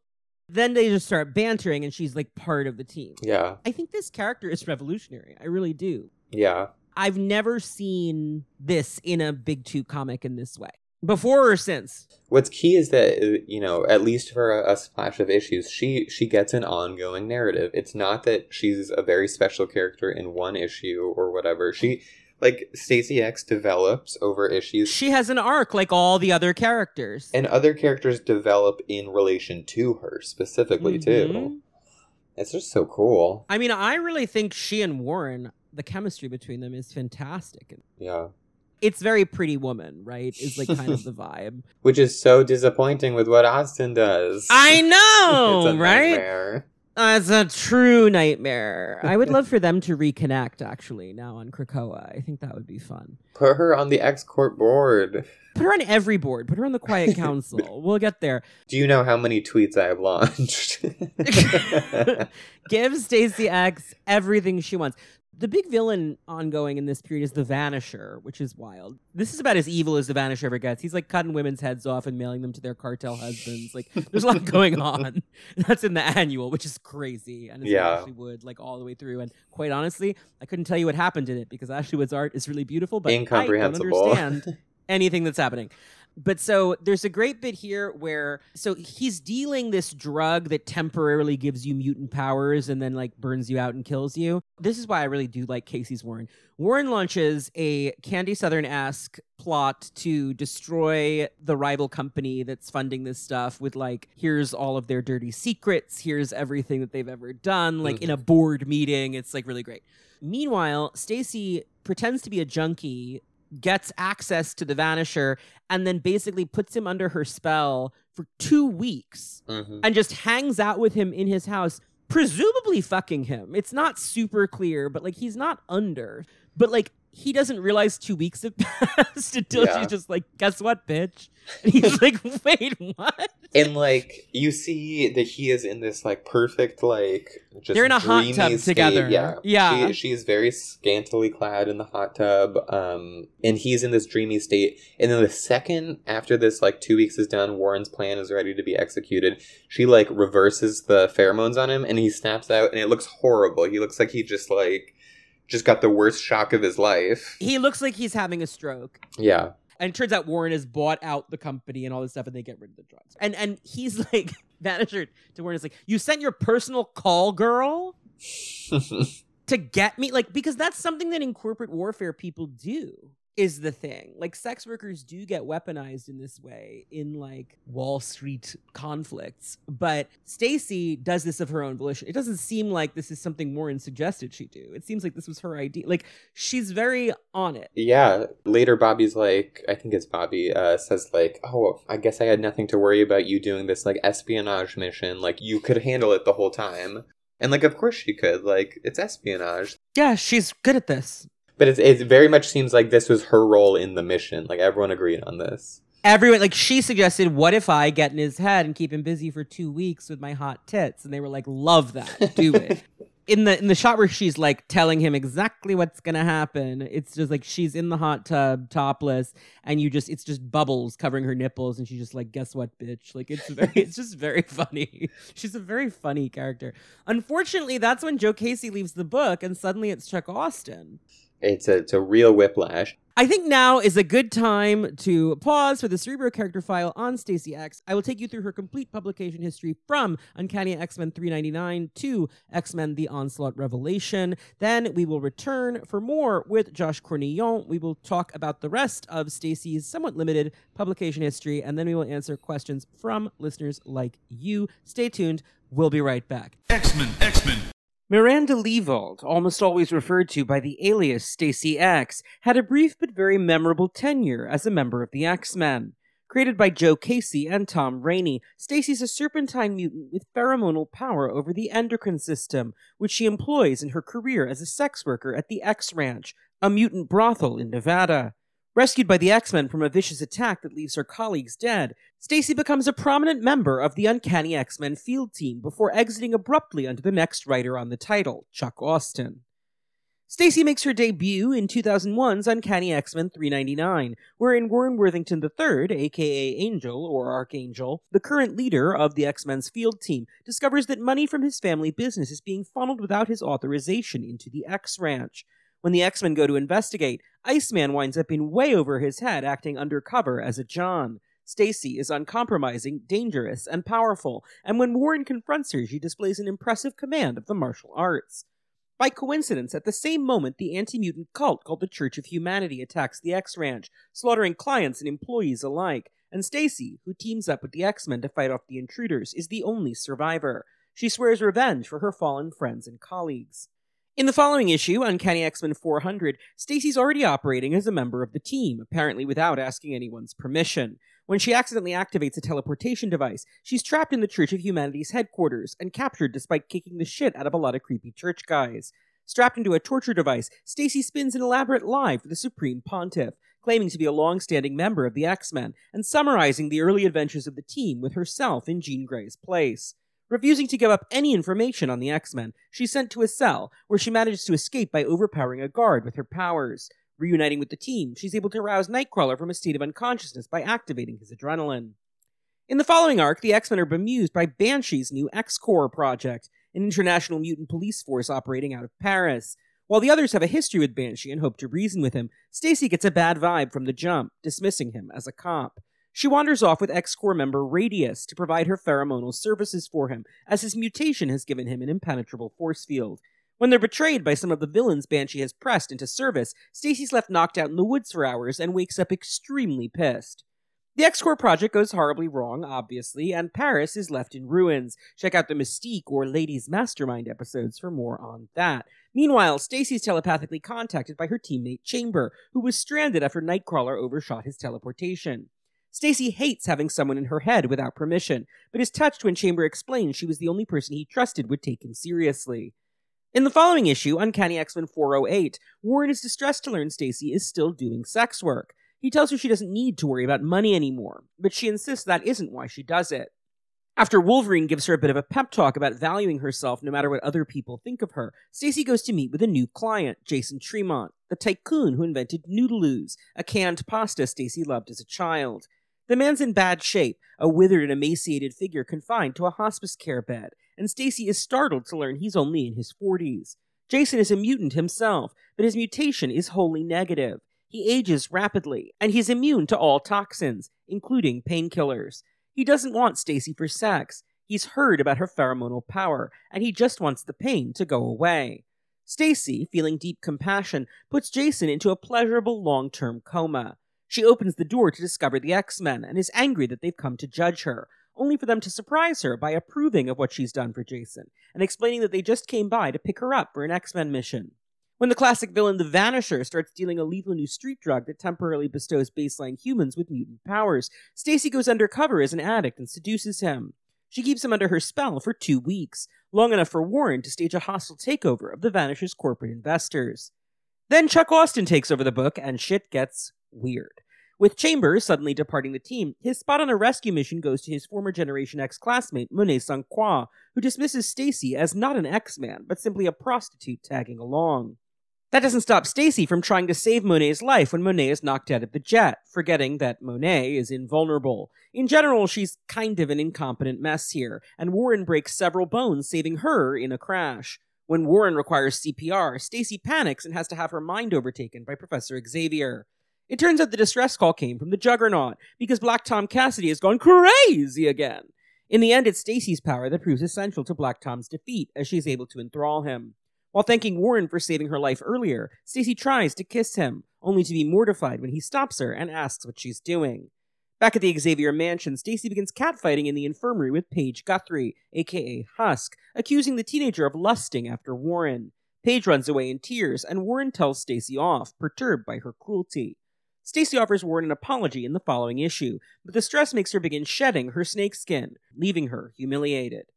After she recovers and her skin grows back, Nightcrawler takes Stacy back to the ruins of the X Ranch to search for anything that can be salvaged. She surprises him with a thoughtful rumination on what the X Ranch meant to her and to mutant girls like her.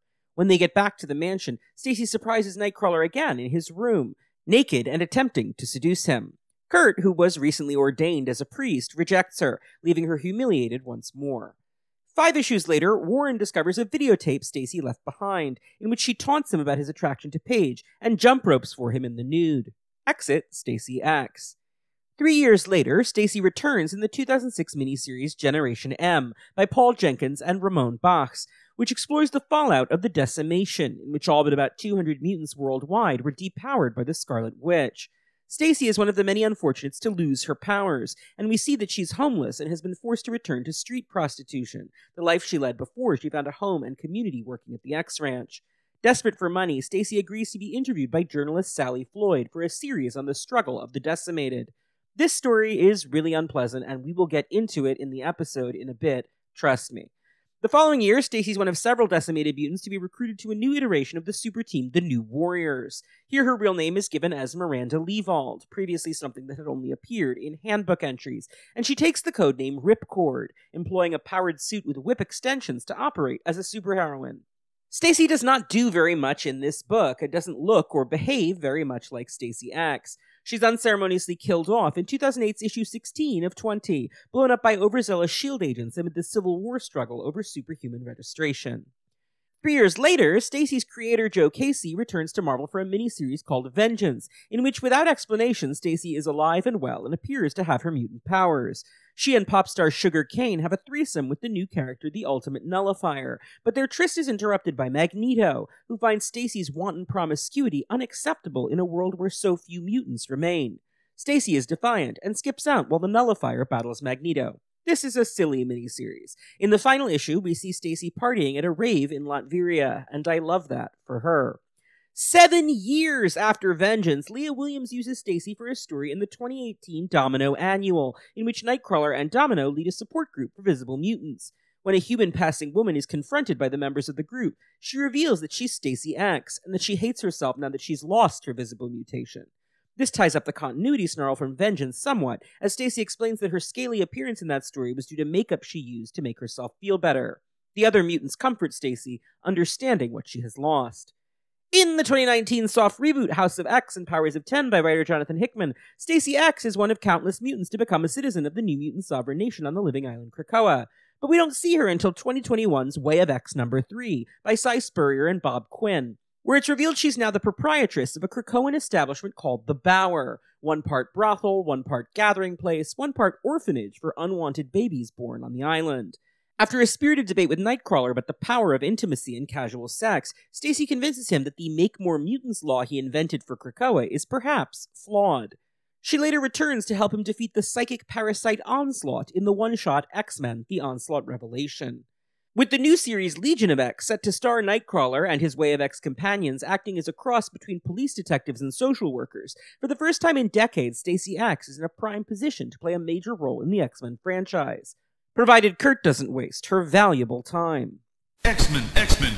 And we're back. We were talking about Chuck Austen overhauling the book really abruptly. What's interesting is Stacy stays on. Chamber is written out instantaneously. Immediately, because he goes over to Weapon X. Yeah. Yeah. They say he goes to college, but he goes to Weapon X. Right, but he's going undercover to go to the Weapon X book.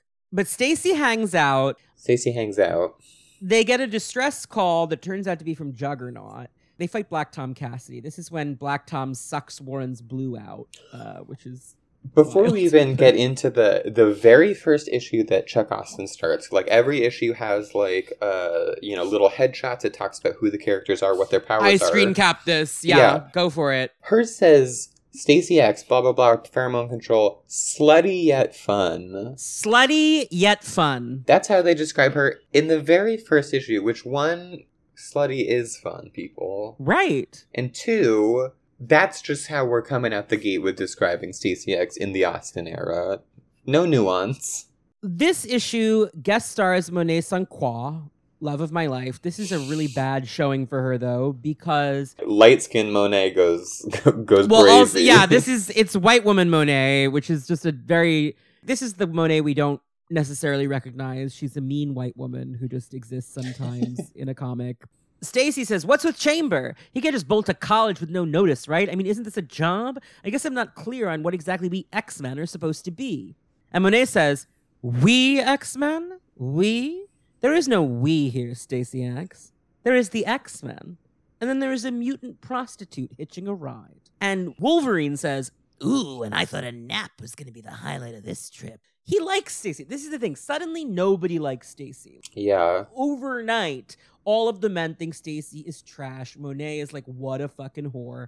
It's so abrupt. It's so off. And also, Stacy is now completely incompetent. Yeah, well, there's almost so I have such mixed feelings about how Austen uses Stacy because, like we said before, he it, it seems almost accidental that he does some of her most interesting work, Yes. and he makes her eh, say and do some of the most like revealing things about her. And and there's almost this realism to how suddenly everybody's perception of her changes when they return to the X Mansion. Yeah, they're all back now at the X Mansion, and suddenly she doesn't fit. The Casey stuff was super kind of pulled away from the X Mansion. It was the field team. They were in Europe for most of it. Yeah, exactly. And then once they get back, it's almost like you have that friend that you make at like camp or something, and like the experience feels so singular and so interesting. And then you get back to like your real life, your real friends, and you're suddenly like, oh, my camp friend doesn't really fit in. We had this great experience, but I don't quite know how they fit in my life. And then your camp friend decides to fucking wild out at every person who walks by her face. Right. And you can't defend her anymore. like he carries through that element where she's the POV character going like, "What the fuck is all of this?" But he does it in a way where now she's like really hysterical and screaming all the time Yeah. and can't do anything. Whereas previously she was just kind of sardonic, like, "Here we are, I guess." Right. But here, like, the big thing is Warren gets knocked out. He's like technically dead. She needs to do CPR, but she doesn't know how, which I don't believe, by the way. Like, she's Mhm. like a sex worker with a black belt. She knows how to do CPR Yeah. regardless, she doesn't know how to do CPR. Xavier, and this is the first time they've ever interacted, as far Mhm. as I can recall, pops into her head, which we know she hates, and uses her body to do the CPR on Warren. And they all just kind of like mock her the whole time. Like it's very Yeah. it's weird. And they're like they're talking about how to like calm her down cuz she's hysterical and like what Professor X should do and she she eventually saves the day. She's the one who like calms Black Tom. That's the thing is like she is the one they're able to defeat Black Tom because she uses her power. But it's Kurt who has to say to her, Stacy, you should use your power to do this thing. And she's like, Okay, cool, I'll do it. She used to just use her powers in inventive ways without Mhm. needing to be told by a man what to do. I think Austen's run actually like loses the POV. If anything, Annie Ghazikhanian is the POV Annie. Ghazikhanian is now the POV character, which is unfortunate for everybody. And so Stacy like is no longer relatable to the viewer or to the other X-Men. Like she is so othered so quickly. And and there is a part of that that is like realistic. Like if she the character of Stacy X as we've described her so far is like not somebody who plays well with the quote unquote X-Men, but she's played well with the team she's had so far. but suddenly she's meeting like a much more traditional view of Xavier's dream and the X Men and whatever, and like she's not gonna fit in. But it just Austen does her dirty. it's just really unfortunate. There's so much great groundwork with this character. And again, like her relationship with Warren is really interesting. Even here, he saves her life. His bones get broken in the process. He gets the blue sucked out of him by Black Tom, so he looks like classic Warren now. And their faces are really close together, and she's like holding him up. And then suddenly she leans in to kiss him, and he says, What are you doing? And she says, Nothing, and backs off. And that is sort of the turning point because then we get the issue where Paige informs Annie Ghazikhanian that mutants can't get AIDS. and what what a thing to be a throwaway line. like, oh, you stupid idiot nurse, mutants can't get HIV. Like, how do you get through nursing school without knowing that?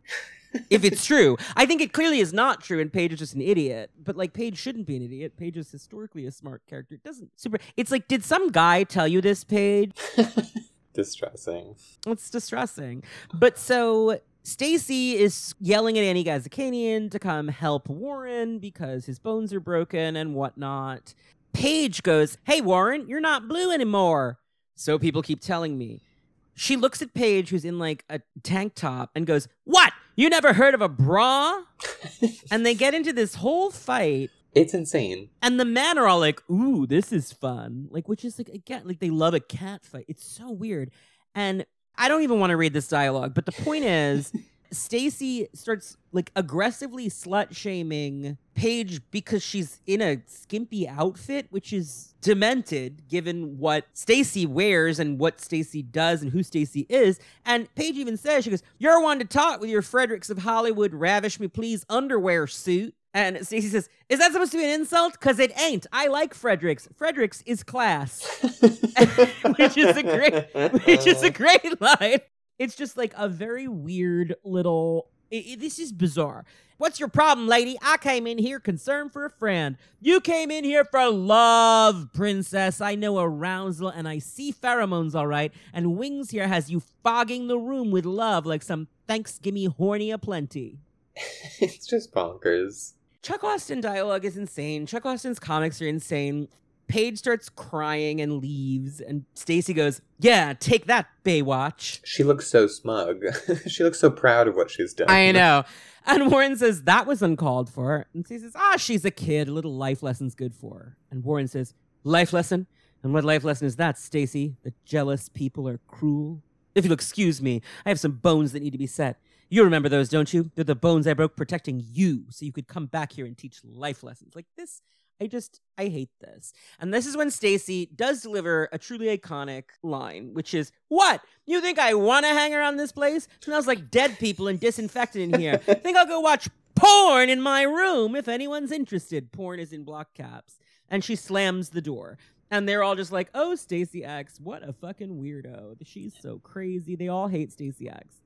Yeah, it's just again, I grapple with like like Austen wastes no time, literally pages into his first issue with having Stacy argue with every woman possible. Like the whole thing is like there are good women and then there's Stacy who is a prostitute and she's slutty and But what's weird is that like Stacy here like especially given that the issue before Monet slut shames Stacy and is clearly presented as wrong. Yeah. But in this issue, Stacy is the one who's like, "You're a fucking whore, Paige Guthrie." It's bizarre, right? And I can see the like the version of Stacy that is suddenly in this new environment where she feels that the entire time her character has been kind of like not insecure in these situations that are like much more wholesome than she believes that she is but she she does feel a little bit like she doesn't belong in some of these situations. So I imagine being at the X Mansion is like the ultimate version of that. She doesn't she's already insecure about her place as an X-Man, but now to be among all of these like prim and proper kind of versions of what this team has looked like in the past, I imagine she feels kind of insecure. So she might lash out at someone, especially somebody who's throwing like a lot of lust at the person that she also kind of feels feelings for. Right. And this is where Austen, as you note, does really interesting work with her in this the next Right. issue. where Northstar joins the team. It's this Yeah. sequence where uh, go to the Northstar episode, but this boy tragically dies. Nor- This mutant boy who's manifesting. Northstar tries to save him, but it doesn't work. Stacy like non apologizes to Warren, but it's clear that she's apologizing and she's still pretty upset. There's a great moment where Warren's like, Northstar, move away now. And Jean Paul says, Don't yell at me, bird. Which I think is really funny. But um the big thing is that like when they're on the Blackbird again, Warren says, I would have rather found another option too. And Stacy says, Why, don't you trust the French guy? No, not really. He's a little unpredictable. You know, you can look at me when you talk to me. I've already apologized like a hundred times for insulting Miss Universe. And I didn't do anything wrong when I tried to kiss you either. I just wanted to show you my gratitude for saving my life. And then Bobby looks at her and says, Stacy, your ears. And there's a schluck sound effect. And Stacy's ear molts right off her head because she's shedding her skin because she's having like an anxiety attack. Because she's a snake. She's a snake lady, and she starts literally shedding, and she starts like ripping at her neck and going, "Mm, "Don't look at me! Don't look at me!" and hides because she doesn't want Warren to see her molting. And like, here's the thing: Stacy's very proud of who she is, but this scene I think really works because hmm she's just seen him making goo goo eyes at this 18 year old who's like perfect looking. And she's like, my ear just fell off in front of this guy. Like, I truly am like a Yeah. disaster. And she she just feels so like she has made herself vulnerable by joining the X-Men in a way that like all of her power and all of her kind of ferocity has been built to be like just this absolute person who can take care of themselves. And over the course of the Casey run, like she has had to, she's willingly become vulnerable to become part of this group, become part of this family, really. And she just lost everyone who was like really close to her. Right. And then all of a sudden, they're all just kind of like back in the mix and looking at her like she's crazy. And of course, she's going to s- suddenly have like the worst stress of her life because everything she thought was just about to be like her really nice new foundation is like, oh, that's right. You guys had a full history without me. I'm the weird one again. And she's lived her whole life being the weird one until she could get to a point feeling proud of it. And then all of a sudden she's that like fish out of water again. And it's so good, like you said, like it just it makes total sense that she like she experiences this like physical response to stress or even maybe this is just something that happens to her she just sh- sheds her skin like a snake but like of course she doesn't want people to look at her it's it looks crazy it's scary It looks super crazy. her ear just fell off This is where the book suddenly is taken over by Kia Asamiya, the mangaka Mm. of Silent Mobius, which is a great weird manga of the 90s and aughts that I read when I was way too young because it's pretty explicit. I actually really like these issues. It's a very weird style for an X Men comic, especially at the time. It felt super crazy. it's very distinct and and to the point that uh recently the like marvel 1000 issue where they like highlighted years of marvel history yeah. there was specifically the page was just about the artist joining uncanny x-men for this year they were like it was it's a landmark for marvel It was a crazy year, yeah. And when I say I like these issues, to be clear, I mean like I like the art. I the, Yeah. the writing in these issues is is not good because this is dominant species that we're gearing up for, which is extremely bad. But there's a good moment here where Stacy is all wrapped in bandages in the infirmary with Annie Ghazikhanian. She says, "So that's Cyke's brother in the bed because Havoc's here now. God help him." Cyke? you mean Scott? Cyclops? Yes, that's his brother, Alex. Didn't you know? I don't know anything, Annie. Cyclops hasn't said more than two words to me since I've been here. Of course, I haven't been around much longer than you, really. I didn't know that, Stacy. Yeah, I know. It's hard to believe, but I haven't always been an ass kicking X Man. And the lettering shows that she's yelling this. she's screaming She's screaming because Scott's in earshot. It's very funny. Annie says, Well, you'll be out kicking butt soon enough because your skin is growing back nicely. And Stacy says, Well, that's interesting because they haven't even had skin since I was 16. I've had scales. I learn more about you by the minute, don't I? Scales, really? And Stacy says, Yeah, I got breasts and scales all within a week of one another. Kept my stepfather. And she trails off. And Annie Ghazikhanian, who is just not that bright, I guess, says, Kept your stepfather what? And it's like, come on, Chuck. Like you you you got it. You got. You didn't Right. need to like the page from here on out is deranged. So she goes, nothing. Never mind. And Nightcrawler goes, Stacy, you ready to go? I got an X plane with your name on it, ready to go back home to the X Ranch. Great. Let's hit it, Kurt. Stacy, I wouldn't recommend anything too strenuous. Your skin is still nothing strenuous. Just going back to my old brothel. You know I used to be a prostitute, right? Noah, I don't think you mentioned that either. Well, I was a good one. The first X Man ever to earn her living on her back, she shouts again to Cyclops, who is strenuously ignoring her. Until this moment. And he goes, Stacy, this is the infirmary. Keep your voice down. If you have a pressing need to perform the tough girl show, do it outside. And here's the thing Nightcrawler then goes, You got in trouble. And she goes, Shut up, Fuzzy. And that's just like, again, Kurt would never. It's so. The Chuck Austen runs crazy. It just, it's. Like Kurt would defend her for a second there. Kurt would defend her. Or Kurt would be like, "Hey, like we don't need to shout in here. Like we know what your job is or was, and, and we want you know you to be part of the family." But instead, it it, it all it immediately reverts back to the hierarchy of established X Men dominance, and Stacy's the lowest on the totem pole, and nobody's backing her up. No, no one. Warren could have had some sympathy for her when she blew up on Paige, but instead he turns on her instantly.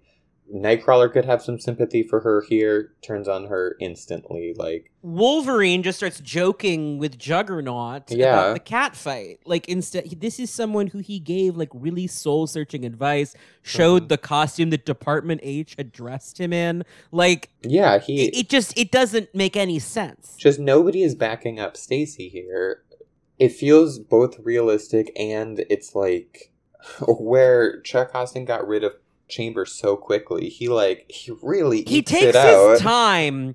He takes his time really humiliating Stacy before he gets rid of her. And that's what I find really disappointing. for all of the like great inclusive kind of family vibes that that she had gotten in the Casey run, she's just ostracized here. Completely. The nice thing is that Kurt does take her to the ruins of the X Ranch. Mhm. He says, So, Stacy, find anything worth keeping? A few things. I found a picture of me and some of the girls. It's a little burnt, but not bad. And she's holding up like a half burned photograph. This is again like, this scene's so good. How is it? Like, how? I. I Chuck, if you're listening, door's always open. Andy Ghazikhanian featuring Chuck Austen. I know I always say this, but like, I need to understand what your like. I need to understand the approach to this character because this monologue is great. She's looking at the picture, and it's Madame Dracha and Stacy, and then the fat woman who died in 399 is sitting on the couch. In the first issue, she was named Bet. She says, "My name is Bet," and then she's given another name here. Here, she's given another name. Stacy says, "Fat Nancy." That's what she called herself. We never called her that though. We loved her too much. She was so happy to be there, so happy to be sexy, that men would want her, that they'd come back to be with her. We were all just girls, you know, underneath it all. Little girls playing dress up, being sexy, trailer trash, living in a mansion. And Kurt says, I'm sorry. And Stacy says, The ranch was like heaven for us, Kurt. We had friends, we had company, we talked about boys and watched romantic movies and had pillow fights. Pillow fights. Oh yeah, sometimes. Late at night, we'd all be lounging around naked and ah, why don't you tell me what else you found? and she looks in her purse and she says, All right, but it's nothing that'll get you going like those pillow fights. Just a few scraps, photos, a bunch of things that don't mean much to anyone but me. And you see that one of them is a VHS tape that says Room 3, Stacy, March 23rd, 9 p.m. to 2 a.m., security backup. So basically, she's gone and gotten all of the security camera tapes that show her doing sex. Like, she doesn't want videotapes of her sex work to be something that anti mutant people might find in the ruins of this. It's a reclamation of her dignity after what was done in 399, but also, as we said, a moment of pretty profound dignity for Fat Nancy. hmm It's bonkers that we get what is perhaps the most interesting and powerful kind of two pages of Stacy X's career. Like one issue before Chuck Austen is about to fucking zoot her out. Yeah, in a, like a really uh, embarrassing way. Right after he's had them all violently rejected, like this scene feels like it's written by Casey. Yeah. That's what's so confusing. And it like the fact that Chuck Austen is even devoting this much kind of page space. To a character he's about to get rid of. It's so odd. He clearly doesn't like, respect, or have like a very strong kind of vision for. It, that doesn't fit into the many storylines he's juggling at the moment. And yet he gives her this like very, this kind of quiet moment of just like reflecting. it's an audition monologue, yeah, it truly. and it's good. And it, it circumvents that idea of like, you know, I have this tragic backstory. She talks about just like how proud she was, just how happy she was there. And that they were all women who had felt ugly, whether it was because they were fat or because they were mutants or whatever, and they had found sisterhood with each other, and that they enjoyed the fact that there was a base of clientele that thought they were sexy and they were having a good time with each other, and they were people who had come off the streets and had found a life that they built for themselves. It is crazy that this is within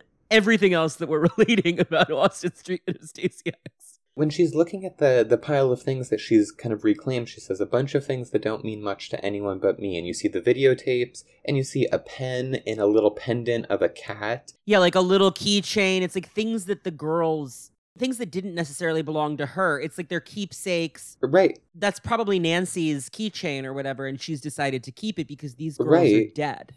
And like and you're right, they don't they don't mean anything to us, but in a in just a panel we can imagine like the fucking life that she had there. Her whole life. It's devastating and it's quiet and it's beautiful and it's sensitive and it's like what are you doing, Chuck Austen? right. What is this? what are you doing? Then there's the really bizarre scene where Stacy and this is a very Kia Asamiya like splash page where Stacy, who now doesn't have scales, I guess she shed her skin, maybe I don't know.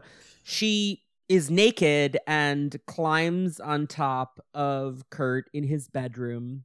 He's like, "But Stacy, I'm a priest," and she goes, "Chuck Austen can't help himself." She goes, "Mm-hmm," and not the kind who likes little boys, thank God. Which is the second reference to someone, a, a gay person To liking gay little boys. Pederasty, yeah. It comes up in the Northstar issue too. But at least there, it's Northstar saying, like, I, I, I did say in the Northstar episode, like, that was a real thing about teachers at that time, like the meme of like predatory, like he's mocking the idea. It's, it's like, there's also the bit though where the kid is like, I'm not gay, and he's like, You're a little young for me. I like, men Right, he's like, I like men with. I, I honestly think it's it's well done in the the North It's well done issue. there. Here, it's like, It's why just- are we We're getting that beat very quickly repeated. tone again. Yeah. And then she says, Or did you forget? I can read your pheromones. What? Kurt, what's wrong? What? Don't don't leave. He's leaving. I'm not using my powers on you. This is real. We both want it. And he leaves. And then she's in a fetal position, naked on the bed, and she says, Damn it. Why do I always screw up everything good in my life? And um that's the last we ever see her in the X-Men. Except that several issues later, we're in White Plains, which it's very funny because this does not look like White Plains. I know White Plains very well, but we're in White Plains, and Jean Paul says, "What happened to the other X Men, Worthington? You said Nightcrawler and the trampy ex prostitute would be joining us." And Warren says, "Does anyone ever just call her Stacy?" And it's like, you've already gotten rid of like uh, Right. this is if is this commentary because like no they don't and that's a problem right And you haven't done anything to stop that in many previous instances of this. Like, you were on the plane when Monet called her a prostitute. You didn't say shit, Warren. Like, and now you're so sad. Kurt was like, Monet, don't say that, you know, like, but Warren doesn't do shit. So then Warren comes in to see Stacy for some reason, and he goes, Stacy, Stacy, it's me, Warren. The door was open, and there's a sign on the TV that says it's like a post-it. It says, Warren Worthington III, turn me on. He turns it on, and it's a video of Stacy who says, Hiya, Angel Baby. You remember your old buddy Stacy. By now you've figured out that I could see not only Paige's lust for you, but yours for her as well that day in the infirmary, and no way was I sticking around for those fireworks. Then we see that she is naked. She's holding pieces of paper over her boobs and her vag that say censored and M for mature. And she says, But that doesn't mean I wasn't going to show you what you missed. You ready? On the count of three. One, two, three. And we don't see what three is, but he goes, Whoa. and then we cut to her. She's naked, but sort of her nipples are like vaguely covered by her arm. And she goes, You wanted me. We both know it. You were throwing off enough lust pheromones to fill a room. But I guess you prefer the blonde, wholesome type, the kind you can take home to mother. Your loss. Just picture this the next time you're holding hands and wishing for more with naive little Pagey Poo. And then Paige walks in and goes, Warren, what the hell are you watching? and he, he goes, Paige? And Stacy, who is on all fours, we can't really see her because she's like far away, goes, Oh, look, I found a jump rope. That's really good. Like, this is the thing. This scene sucks, but it also is iconic behavior from one Stacy X. It yeah, it's and like she's not she hasn't been in the book for like five issues at this point. Yeah, she's just been gone. And I reread these and like literally she's just gone. She's not in the table of contents anymore. Yeah. There's no explanation. And then this happens. It's mind-blowingly iconic. Like few X characters have a have a scene this devastatingly iconic to their name. He's like watching her jump rope on the VHS, which we can't see, and he goes, "She, she, she, she left. Paige, she's gone. Stacy's gone. Yeah, whatever. Warren, your life before you met me is oh, never mind." And then we hear just from off screen, "Ladybug, ladybug, turn around!" Like she's doing jump rope stuff. I just wanted to tell you there's something bad happening downstairs with Alpha Flight and the students. I thought you should know. Ladybug, ladybug, touch the ground.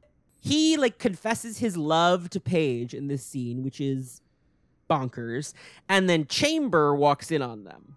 Yeah. He's upset, and Paige runs after him. And we cut back to the video, and Stacy says, well, enough of that hot and sweaty stuff. It's time for our broadcasting day to come to an end. So save this tape for when you're spending your nights alone or after you've had a mind numbingly boring romp with Pagey Poo. Because that's the last you or anyone else will ever see of me, bucko. And Warren rips the tape out of the VHS and says, Thank God. And I'm sorry, that sucks. It, yeah, it is. It is a rude little end. Beyond how fucking stun it is for her to record herself jump roping naked. The video is hilarious, but the thing is, like, it doesn't feel like we're supposed to be on Stacy's side, which I absolutely am. Yeah, and for Warren to declare his like love for Paige as this is playing, like the as whole- the video is playing in the background of the scene, like this is the thing. Chuck Austen, is this supposed to be like a total farce? It, that this scene I think is supposed to be funny, but if we're actually supposed to believe in Warren and Paige, why does the love confession happen within this scene? Yeah. And like at any point Warren could hit stop and whatever. Like Stacy X is just not treated with any respect. no, none. Never. It's fucked up. By anyone but Joe Casey, honestly. Yeah. Cuz then that's 2003. Mm-hmm. Three years later, after the decimation, she appears in a miniseries called Generation M. This is written by Paul Jenkins. Generation M is a weird miniseries. It's about this really unlikable journalist named Sally Floyd who is interviewing decimated mutants and trying to uncover a serial killer who's targeting decimated mutants. You don't have to worry about it particularly, but the second issue features Stacy. Um, I'm just gonna. Uh, this this issue offended me at the time, and I think it has only aged worse in the intervening 16 years. But even at the time, I was really irked by it. So I'm to read it because I think it's important to to like emphasize how this character has been treated Mhm. historically. But um, just as a warning, this is a violently transphobic bit of text. It's an article that Sally Floyd wrote from her series The X Mutant Diaries, and it's done up like a newspaper article in the comic. And it says, Back on the streets, no one said it would be easy by Sally Floyd. And we see Stacy X sitting on a stoop looking miserable. No one said it would be easy, is the deck. And then it says, Then again, no one said it'd be this hard. Like mocking her with a Coldplay lyric right out the gate, which is odd. Like so many of the desperate and destitute women who prowl the red light district between 9th Avenue and 42nd Street, Stacy X knows her best days are behind her. Standing between an overweight mother of three and a husky pre-op calling him slash herself ISIS, Stacy is agitated. Her eyes constantly dart to the edge of the curb as she looks for a stray convention goer or some guy out to cheat on his wife. She'll need to eat tonight, and if opportunity knocks, our conversation will come to an abrupt end. Unlike many of the older working girls on this part of the strip, it wasn't Stacy's looks that faded. It was her mutant power. Everything she had, gone in a flash.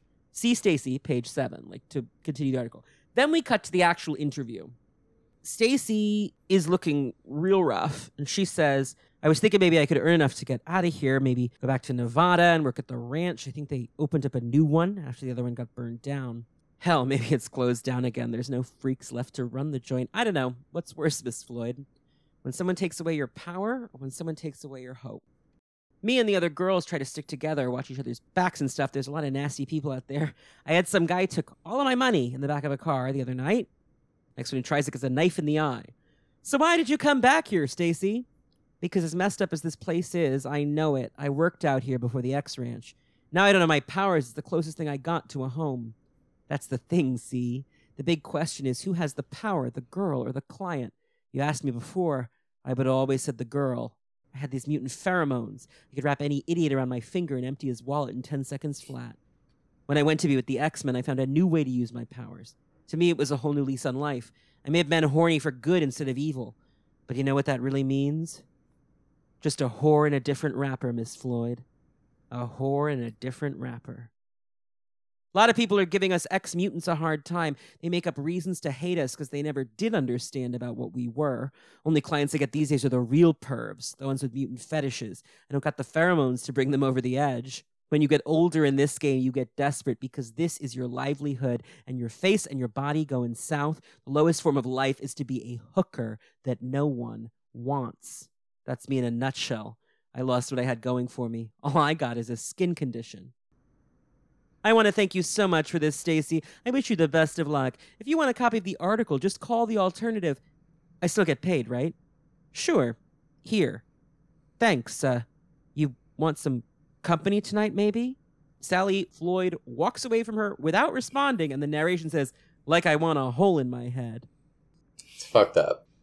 It's a good monologue. Like it's well it's a well written monologue. It is a real betrayal of this character to have her say these things. hmm it is so dehuman like to do this to her i mean everything that i was saying about how like this is someone who the x-men disregarded and what casey is doing is showing us that that's wrong hmm this suggests that they're like right to ignore her. You know what i mean? Like because she's so unimportant. She got decimated unlike all the important characters. This is what's so fucked up about the decimation is that it's characters like this the people of mutant town the morlocks those are the people who lose their powers because they're not important enough valuable enough ip to be one of the 198 Yeah.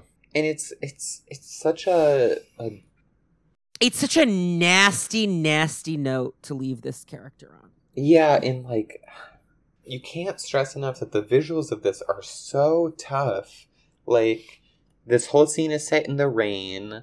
Like Stacy looks deeply unattractive. Stacy looks like she is on smack and is gonna die soon. I mean, Yeah. it's like it's very tropey. Gone is her beautiful like orange skin and instead she's like super pale and gross looking. Just the scale patterns still on her skin. Like she says, she still has like a scaly skin condition or whatever, but like she doesn't have her powers. But like even in the flashback to her using her powers with a client, she doesn't look appealing. Yeah.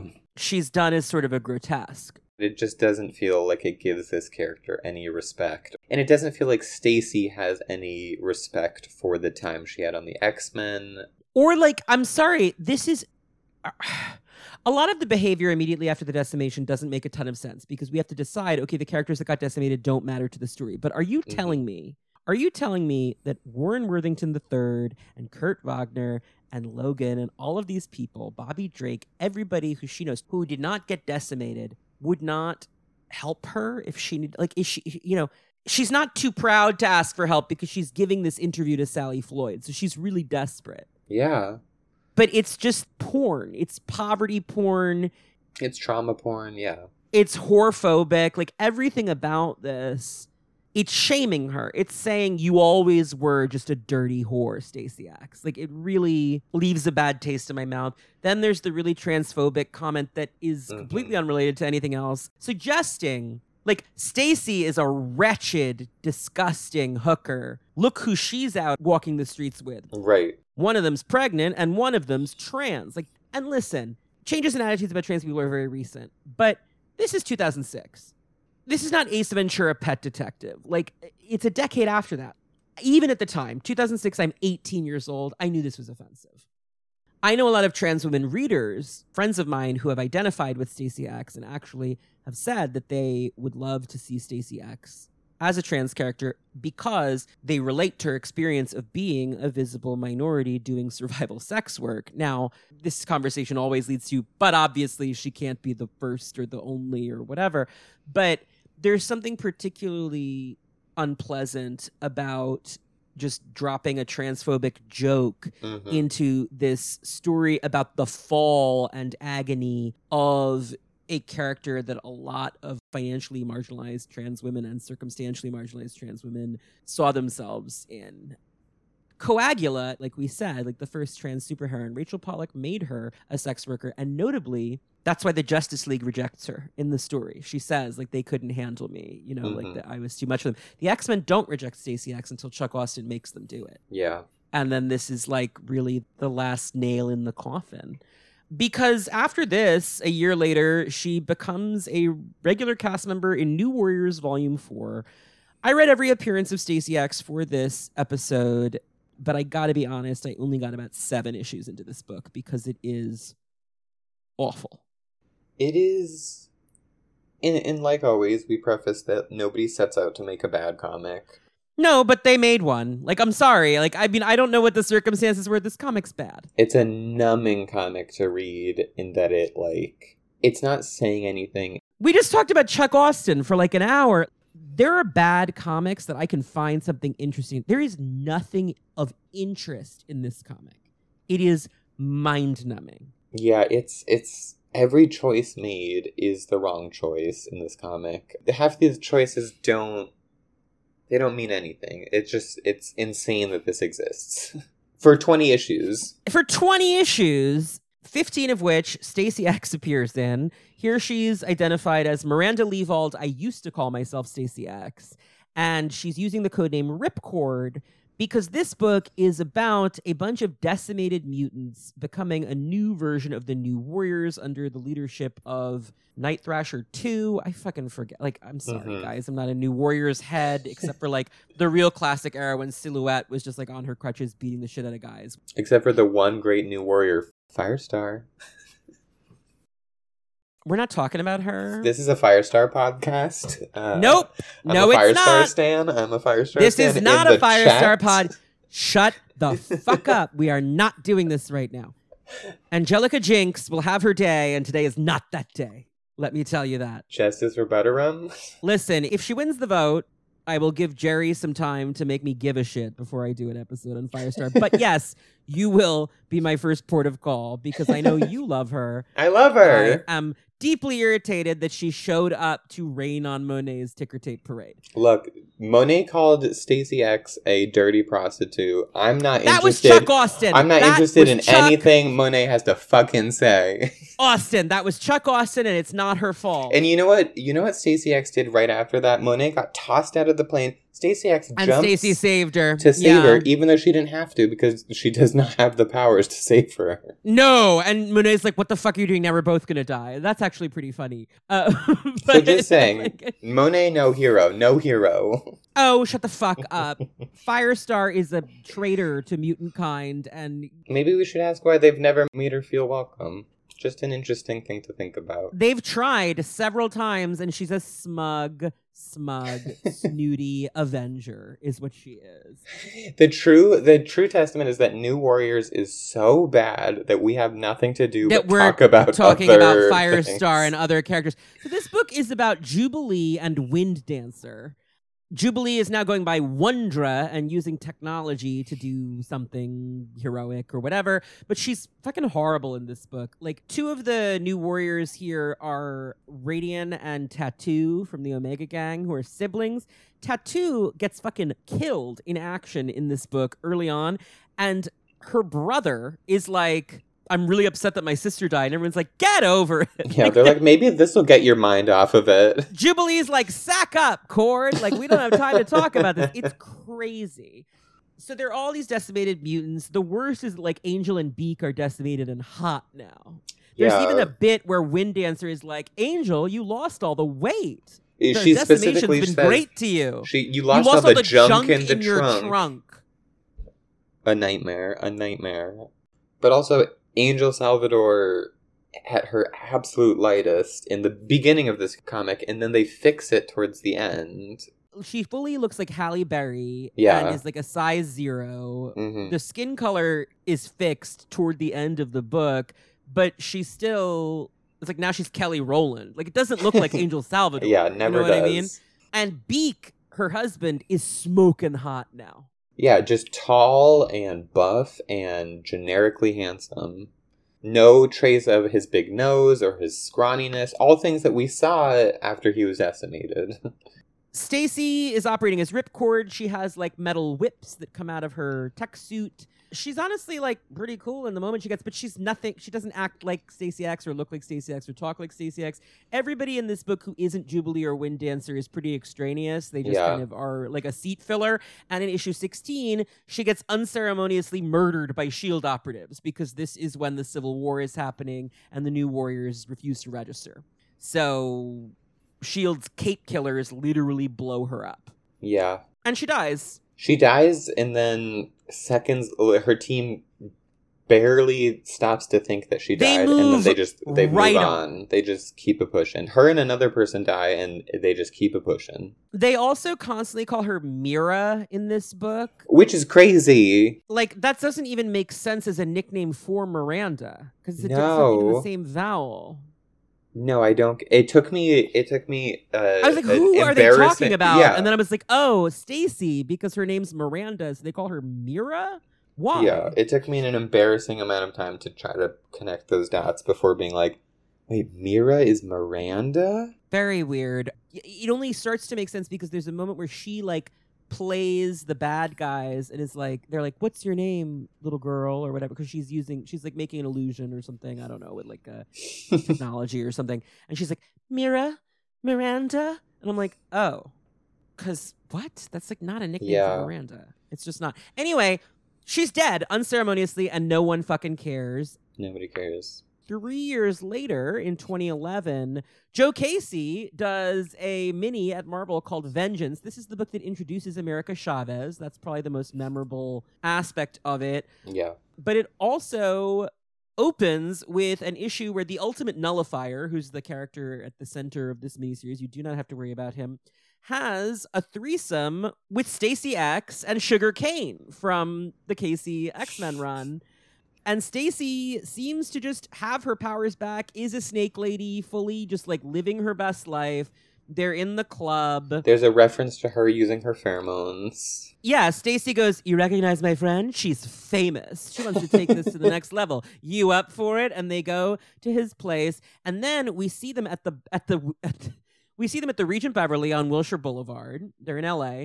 Sugar Kane goes, Damn girl, it never gets old. Oh, I just don't know how you do it, Stacy. And Stacy is crawling up from between Sugar Kane's legs, canonically queer, Stacy X, just an important point of order Well, she she did offer to do sex work. for Sally Flynn, but she was pretty desperate there. You Yeah, could like we this is can't- a moment where this is just her friend and she's eating her pussy, like for fun. Right. Right?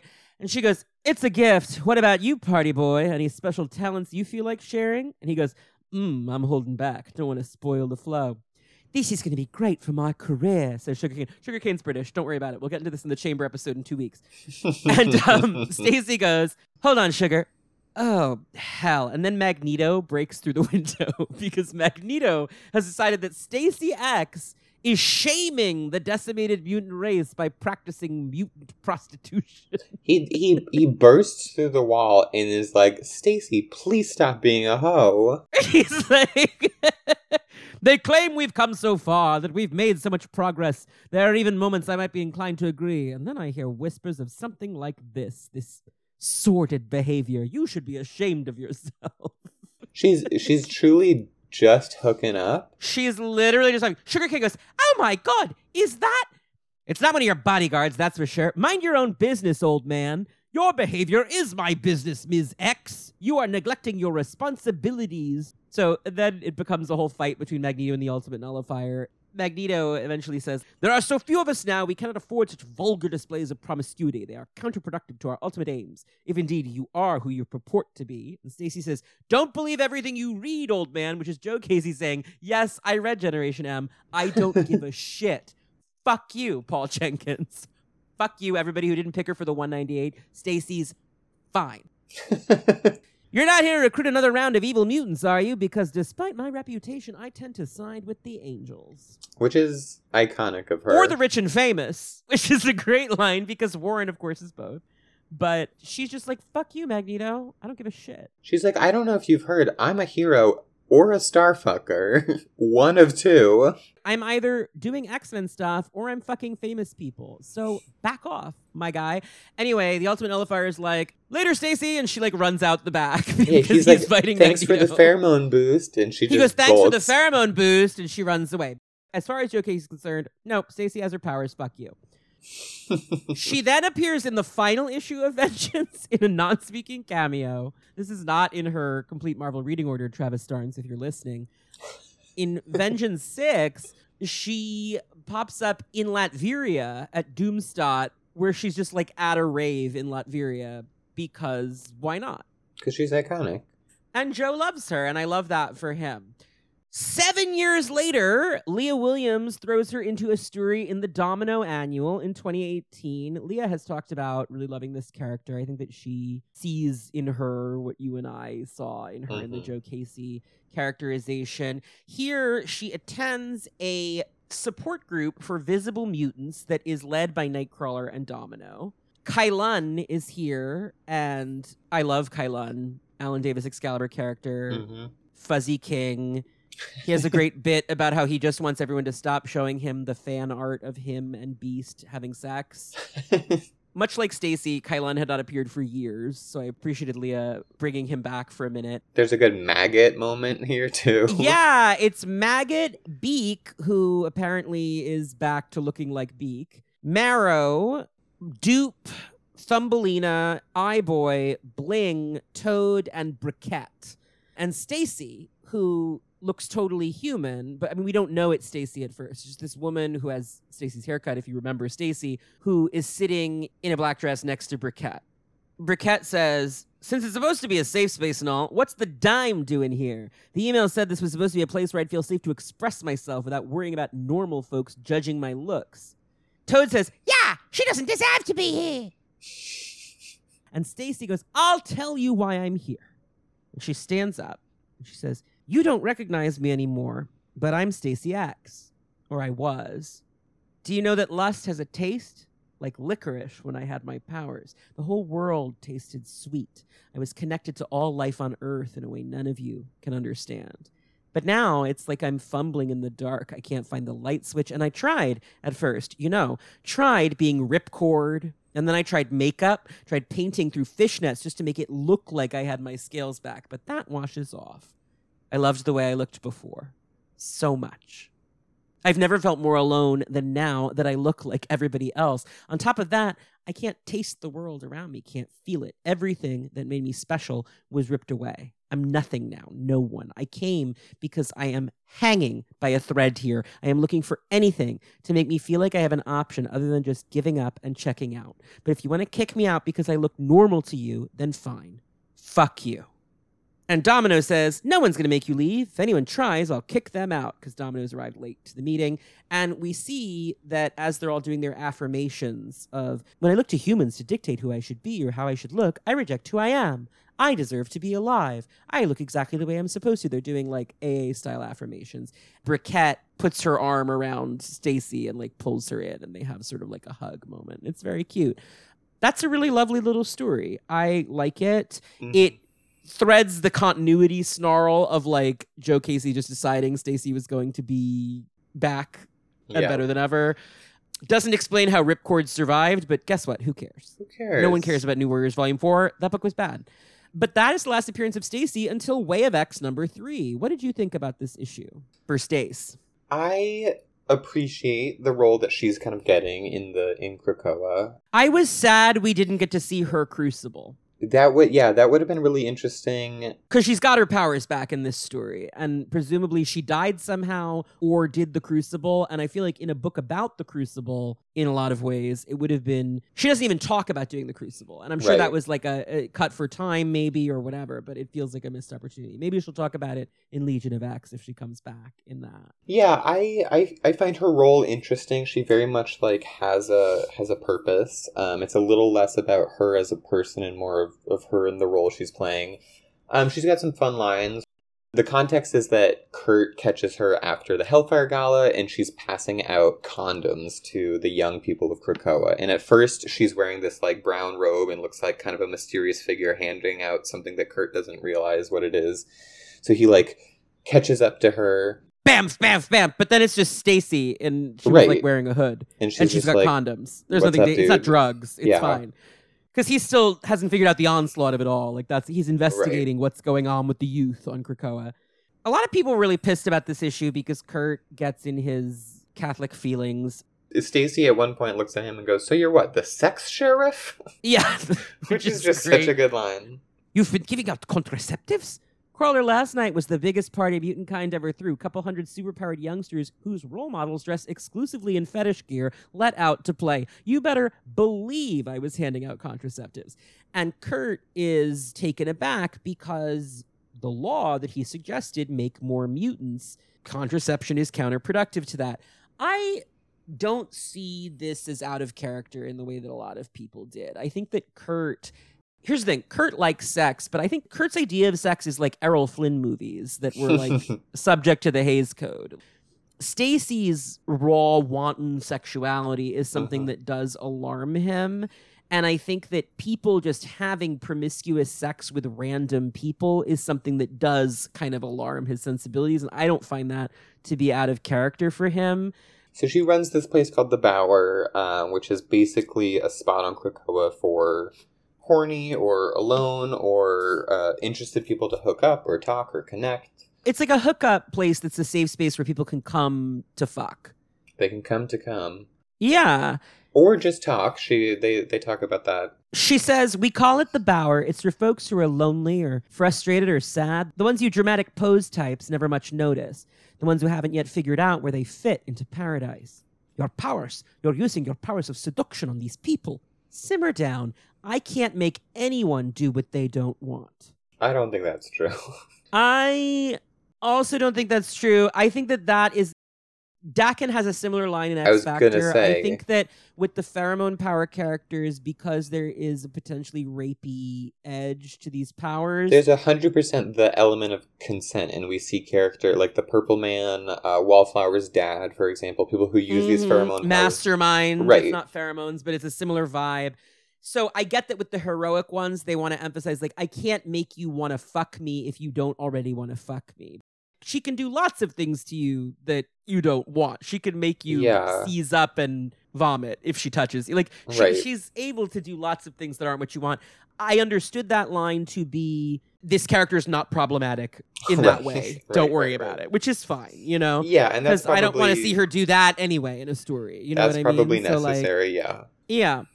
She says it's just a nudge of encouragement. Some couples just talk. Some hold each other for hours. Some go at it like bunnies, then never see each other again. They all leave happier than when they arrived. And Kurt says, You've built a brothel in the Garden of Eden. And she slaps him across the fucking face. And it is enormously satisfying.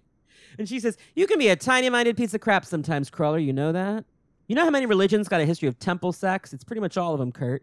Most of human history, folks knew there's nothing more healing or sacred than intimacy. Sapiens forgot. I didn't. Stacy. By Kurt Wagner, I do believe you're blushing purple.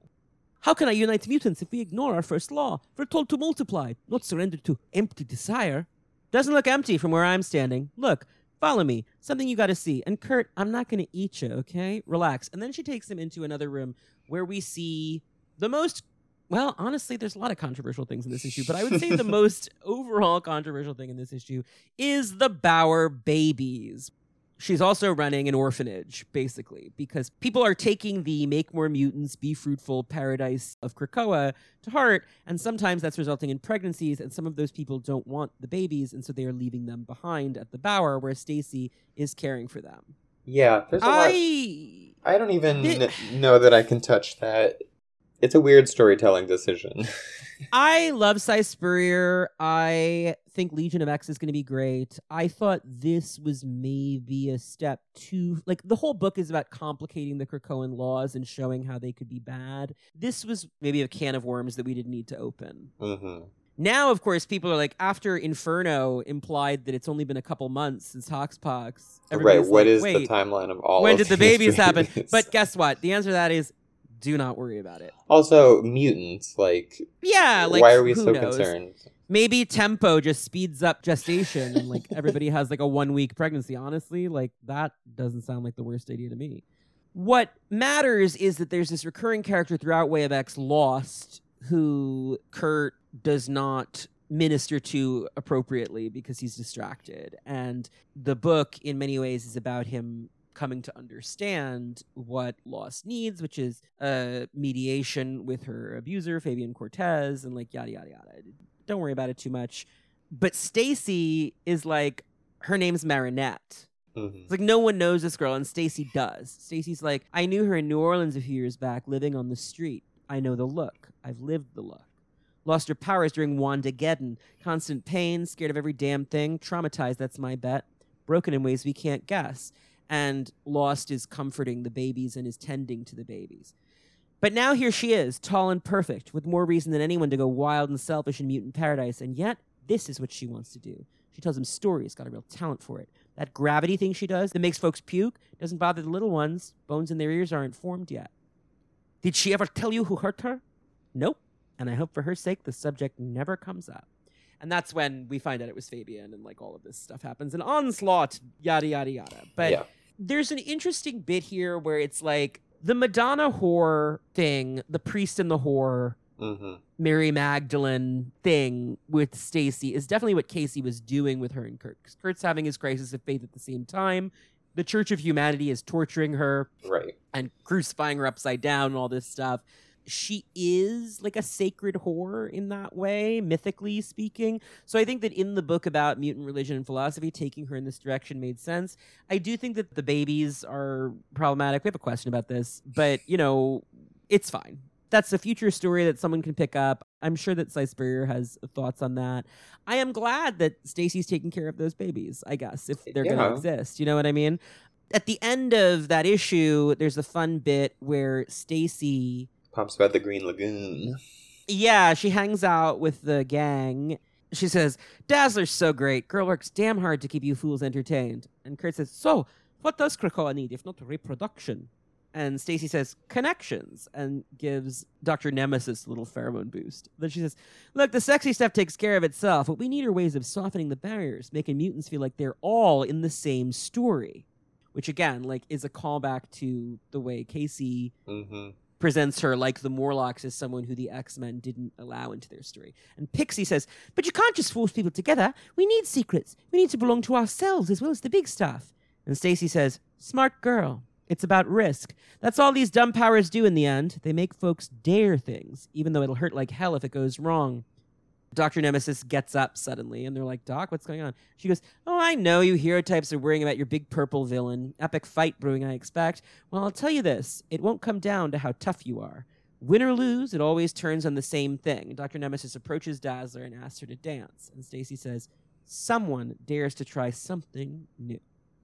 And that I think is good. It's a good space to land her in. It's a good depiction of Stacy as somebody who has clearly learned and developed separately from the X-Men. And it is the full turnaround from the decimation story where like she's like, I'm just a whore and another rapper or whatever. Like she's now Yeah. proud Right. to be a mutant whore. Like fuck right. you. She's doing something that is valuable for her society. She's helping them build a new world where there doesn't need to be any shame in the kind of thing that she does. And that I think is a good rehabbing of the character. I would like to see, you know, more of her in the future rather than just acting as a counterpoint for Kurt. You know, I'd love to see more of them interacting Yeah. in Legion of X because I think that they do have interesting things to say to each other. And I think that Si writes her really well mm-hmm. because it feels like her. My singular complaint is that she is. I understand that the brown cloak was like part of this initial kind of mystery, and then she's kept in nothing but this brown cloak and this dowdy dress, and I'm like, I know. It doesn't look Bob Quinn's a great artist, and, and Oh, I Way of X love Bob. Super cool, um, and he designs characters really well. But this specifically, I'm like, put her in something cool, people. Yeah, I think she's specifically dressed here as sort of a religious pilgrim on purpose. Like Yeah. it has that. It's like very Canterbury Tales. like Mhm. I think that that's sort of the the idea, and it's a costume she's worn for the Hellfire Gala, presumably. But Stacy X at the Hellfire Gala should be making Fredericks of Hollywood look like a Precious Moments figurine. you know? Truly, truly. So hopefully next year she will stunt on all these bitches and truly Yeah. turn it out. Or this year, rather. This gala this summer. She's then in the Onslaught Revelation very briefly. Kurt brings her in as part of his hmm thing where he resolves things with Fabian and Lost. And that's it. And that's it. That's all we've seen. Which honestly, it's great and unexpected that we we've been able to touch base with her on Krakoa. Like there, how many mutants have had kind of great storied histories, and we have no idea what they're doing on Krakoa. So, I'm I'm thankful that we got not only to touch base with her, but also this like cool new status quo for her that could make her like an integral part of how that society runs. I hope we've made a case for why this character is cool and why she has so much potential to be a really integral part of this franchise. And I'm glad that Leah Williams and now Si Spurrier have gone out of it because otherwise, only Joe Casey ever gave a shit about this character. hmm It's nice to see someone who isn't her creator, people who are in this office now and actually shaping mutant society going forward as it develops in a way that it hasn't since like the run in which she's introduced that Morrison Casey and then Morrison Austen period that is when mutant kind is developing its own culture before the decimation. And so now that we're back it's so good to have her back and to have her back in a way that feels like it respects her hmm and takes her seriously as a character Yeah, she could have very easily just fallen to be like a footnote of this one particularly quirky era of the X Men, and instead we get kind of a return to form for her. Yeah, I remember a clickbait article once that was like the X Men that Marvel wants you to forget, and Stacy X one, and then I was like, well, fuck you, because I will never forget Stacy. She's X. so She's great. cool, and the more that you like look at the text, she's a character that so much refused to be what I think people want a sex worker character to be, or this like femme fatale character to be. Even just what a woman, like in these comics, is expected Mhm. to be, she refuses to do that, and that's why the Austen thing is frustrating because like she suddenly becomes a sex object in a way that in the Casey run, while it's very sex forward, she isn't. I mean, one of my favorite things actually is after the scene with Wolverine where he's like, if you don't want to be treated like a whore, then don't act like one or what. Like, don't see yourself as something. It- what he means is like, don't treat yourself like you don't have value and Yeah. you don't want people to treat you that way. And he shows her his old uniform and all of that. Then when she goes to see the Chef Boyardee guy, she puts on a trench coat that is like very clearly a new X Men trench coat Mhm. over her ridiculous Fredericks of Hollywood outfit. like she's like she is on an X-Men mission to go fuck this guy. It's really cool, honestly. Like there's some there's so many semiotically cool things about this character. yeah. I'd love to see her around. I'd love to see her in a regular role in a book, whether that's Legion of X or something else. I think that she has a lot to add that other characters don't have. Even Emma, who did sex work in a similar way before she was the White Queen, Mhm. it's not really a focus of the character. And the other characters, while they may slut shame her in various ways, they don't see her like she's rich, she's prominent, she has a political position of power. Like Stacy is just carving something out for herself and trying to help other people. And there's something a lot like Callisto that's really inspiring about her. Mhm. Like Callisto, I'd like to see her have more of an active role going forward as the franchise continues to evolve. Yeah, my dreams for for Stacy would be kind of three parts. One being just a, a more active role. We see her on a team. We see more creative uses of her powers. The second and third are kind of intertwined, but I want her to interact with women and not in an awful way. Right. I want her to to get along with women, and I want her fellow X Ranch people to come back. Yeah. uh, Where are the X Ranch girls on Krakoa? They should be back. I want to see Madame Drash. I want to see Madame Drache. I want to see Fat Nancy. Yeah, I want Fat Nancy to be living her best life at the Green Lagoon because I personally love Fat Nancy. yeah. Can we get her? You know, making out with someone at the Green Lagoon. I think now is a good time to get into the questions. Thank you all for writing in with thoughts on Stacy X. Andrew Monahan writes, Hi, Connor and Josh. Two gay hotties covering my favorite mutant sex worker for the 69th episode of my favorite podcast. If there is a God, she's definitely queer. Uncanny X Men 410 was the first issue that got me back into comics after a lengthy hiatus. Yes, I jumped on right at the beginning of the Austen run and somehow managed not to fall back off. And I was immediately enamored with this cool, sexy snake lady and had to go back and read her introduction. I think she was truly ahead of her time, and I hate that she was written out so quickly and in such an interesting fashion. Anyway, I have two questions about Stacy. First, wasn't she originally X Stacy? Why did they change that? Does Marvel Editorial just hate puns? That name makes a lot more sense than Stacy X or Ripcord, though I pretend that whole run never happened, to be honest. Her name isn't even Stacy. Stacy was just part of the pun. Stacy itself is not a code name. At best, it is an alias. Second, do you think we'll ever see our girl Miranda have more of an active role in a team ever again? Has she given up sex work for good? She was kind of shamed for it in the early aughts, but in the age when everyone and their mother seems to have an OnlyFans, would the other mutants really find it a big deal anymore? I loved her popping up in Way of X in a more spiritual or maternal role, but I'd kill to see her kick some ass again. I'm also curious as to how her powers and background might come into play with the whole make more mutants thing. I'd really love to see a woman writer like Tini Howard or Leah Williams sink their teeth into her and show that women can be bitchy, fun, and sexual while still having depth. Sorry, that was actually more than two questions. Keep up the great work, and my DMs are open if either of you ever want to leave me a video of you jump roping naked. Best Andrew Monahan. Monahan, hey. Oh, that's very sweet. Thank you, I guess. Um, so, two things. The X Stacy thing, ecstasy, is a common thing that people say, but I haven't been able to find a citation for it. It's on the Wikipedia, but I, I don't know. It but there's from. no citation. Like again, Mhm. I've been trying to hunt for it and I can't find it anywhere. Maybe it's an interview with Joe Casey somewhere or something, but I can't find it. So if anybody is able to find that, let me know. It does make more sense than Stacy X, which seems really random. I do think again that it makes sense for her to use an alias when she's doing sex work. Lots of sex workers do. But yeah, the name's odd. I think ecstasy is a cool code name, like just the word. We wouldn't have to like 90s style X Stacy it. If they want to give her a code name, ecstasy is a cool code name. But she's just Stacy, man. Like she thinks code names are dumb. She makes fun of Nightcrawler for calling himself Nightcrawler the first time she meets him. Because she's just like, okay, cool. Like you're a cool guy, I guess.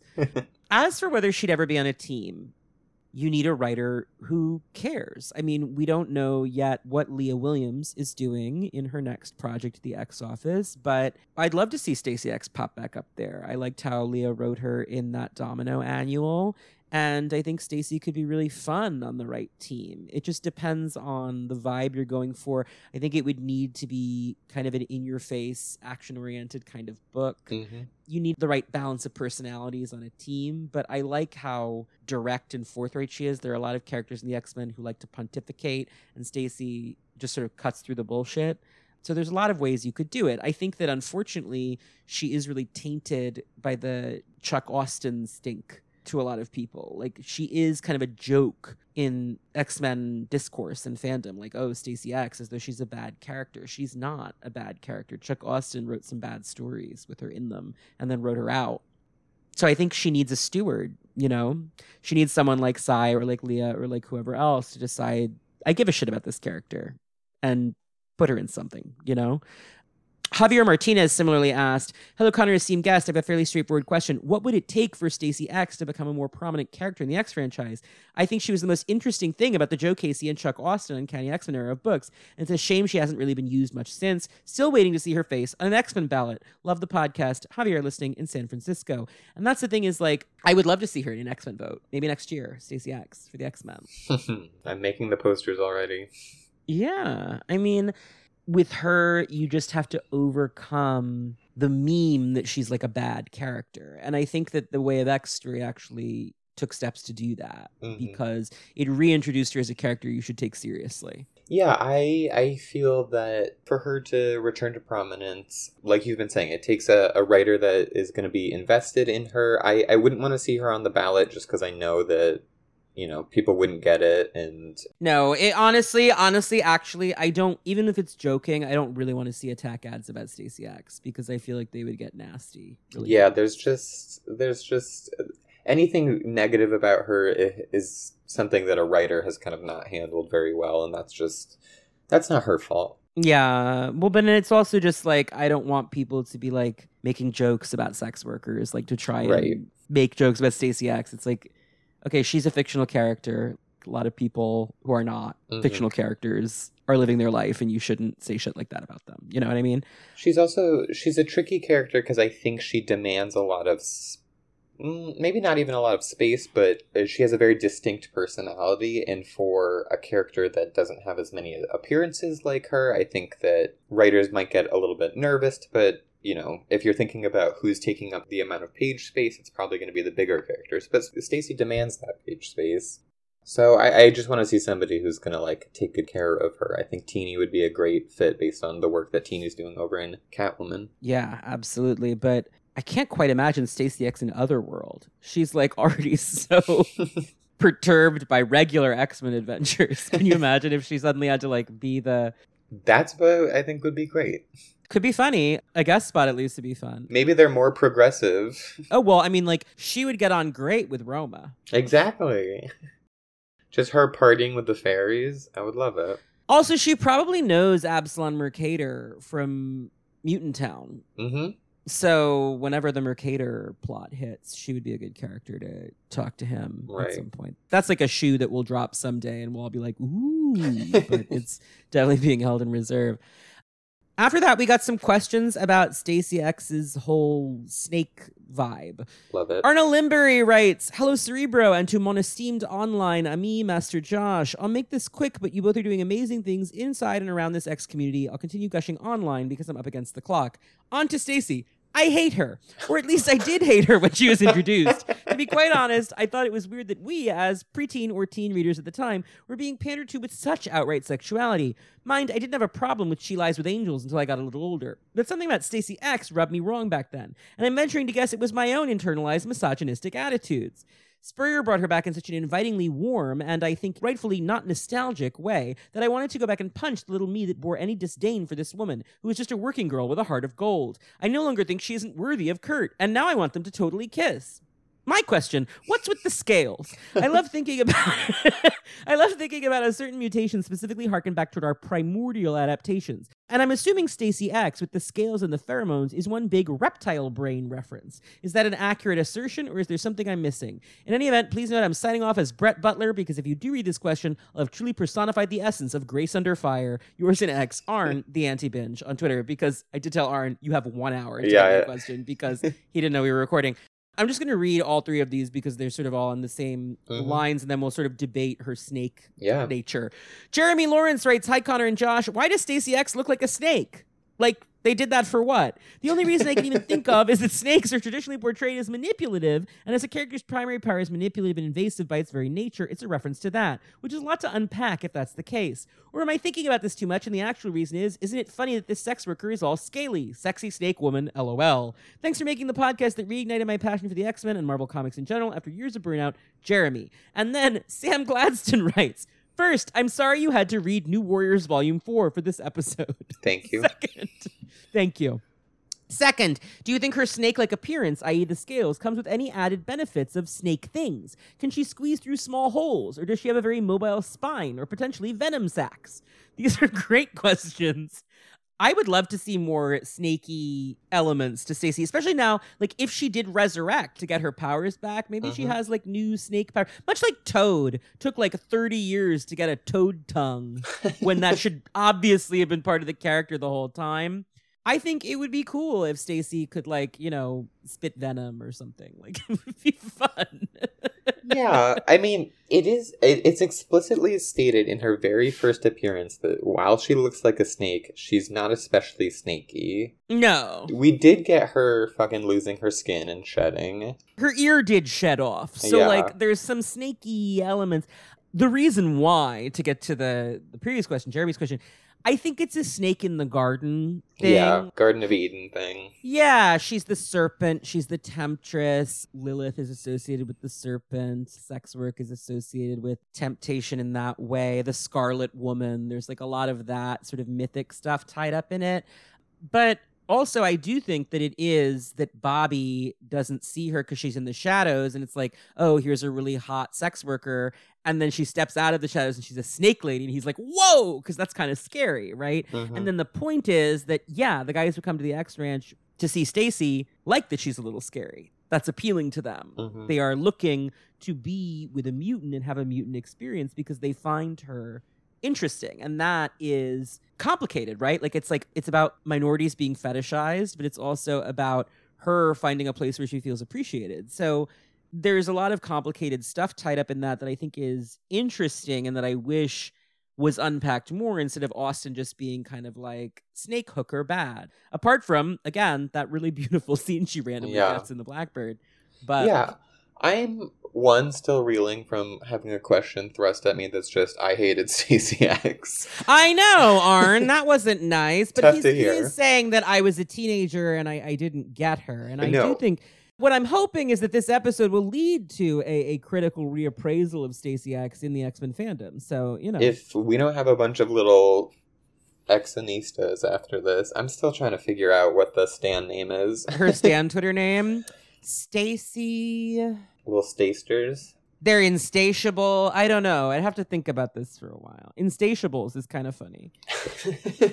I also I kind of like the idea of a physical mutation being unrelated to the kind of power mutation. right. I do like that Kylun, who she was in that support group Mhm. with, his power has nothing to do with being a kitty cat guy. He just is a kitty cat guy, but his power is to perfectly imitate any sound. Right. Which is a fun gag in the Alan Davis Excalibur because they all assume he has some cool cat like power. And then he just goes like, Berserk?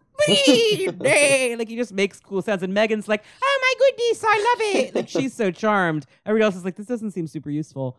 He's just a cool cat guy because he is. And Stacy X is just a cool snake lady because she is. yeah. I do think it would be cool though if she maybe like I don't know she could have like a blend into the wall like chameleon scale pattern kind of power. like you could give her Yeah. little things that would be kind of neat but I, she shouldn't be like a literal snake lady probably like Yeah. a little on the nose but I don't know I I love that she's back in her snaky glory I Mhm. love that she is back to looking that way after the really emotional scene at the support group where Yeah. she expresses how depressed she is now that she doesn't have her scales anymore. Especially that versus Chuck Austen being like, yeah, like the scales compelled my stepfather to molest me, which I don't think that's bad necessarily, but I don't I- like I'm glad it's not the last place we're leaving hmm the character in terms of how she feels about like it is true that people are targeted because of things that are perceived as different or special about them. So like that makes sense to me. And again, like I think that she brings a lot of mutant metaphor stuff out that other characters just don't touch. Mm-hmm. And that's really valuable about the character, but I think the most valuable thing about the character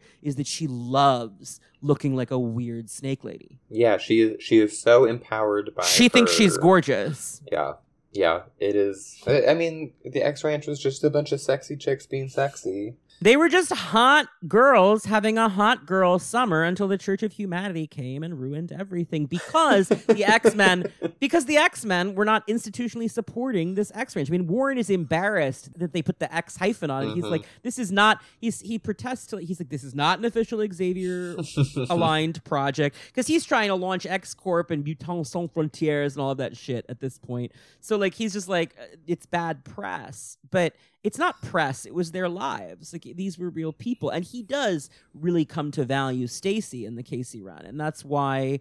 Like I don't. I feel like it. I need them back on Krakoa because much like the Morlocks, it humanizes people who are often disregarded, but then mm-hmm. it kills them to make the characters who are more privileged feel bad right. That's why I need Fat Nancy and Madame Dracha and the Poison Ivy girl and whoever else to be thriving on Krakoa. They could help Stacy at the Bower. I mean, like, why Yeah. not? I would love that. Throw them into Legion. Have them just like in the background, and we're like, we know those girls. If you've read the Joe Casey run on Uncanny X Men, have you read Uncanny X Men three ninety nine? Then you recognize these lovely ladies. Like, you know, that would be cute. I think. I would love that. Zach Jenkins writes, Sup, how many floor babies can Stacy reasonably take care of? what do you think Stacy's reaction to the first floor baby was? Enjoy, Zach. Tough to call them floor babies, just to just to center that point. they were dropped on the floor, yeah. I know Zach doesn't love this particular plot development in Way of X, I think, is my understanding from talking to him about it. My thing is like, we don't know much about Stacy's past. We know that she was abused by her stepfather. We know that she calls herself trailer trash. hmm the vibe that one gets from the fake story that she tells the church in Uncanny 400, even though she's parodying her own life, hmm the fact of my mother didn't want me anymore because I was a mutant with scales and I was abused and yada yada, and I ended up on the streets. And then the cops beat the ever loving shit out of me whenever they caught sight of me. That I think is all true. hmm I think Stacy feels a responsibility to abandoned mutant children. I mean, I think that that makes perfect sense. I do think that I would like her to have like a staff so that she can go do other things. Like I like that she set this up. Yeah. I don't think that it's what she's destined to do. For the, like politically speaking, I like that she's being shown as someone compassionate because again, her compassion is her central character trait, even though she's like a tough broad who doesn't take shit from anybody. hmm But there is something that kind of is a little neutralizing of this character to be like, and now she's babysitting and doing Yeah. like appropriate lady things. Right. Yeah, and now this this place of sex is also this like very neutered place of uh taking care of children. taking and- care of children and all that. Right. I think that for the point that was being made in Way of X, it made sense. Her conversation with Kurt. I would prefer not to focus on the babies too much, and I would prefer to just like have the Bower more be Mhm. the chill, sexy time place that Stacy runs. You know, there could be a couple babies. She does she mentions at the end of that issue, uh she's like once the council figures out adoption. So let's just say they figured out adoption. Like Well, also the implication is that the behavior, because Zach, I, I cut down the question a little bit, but Zach was like, "What does this say about like the culture that people can do this?"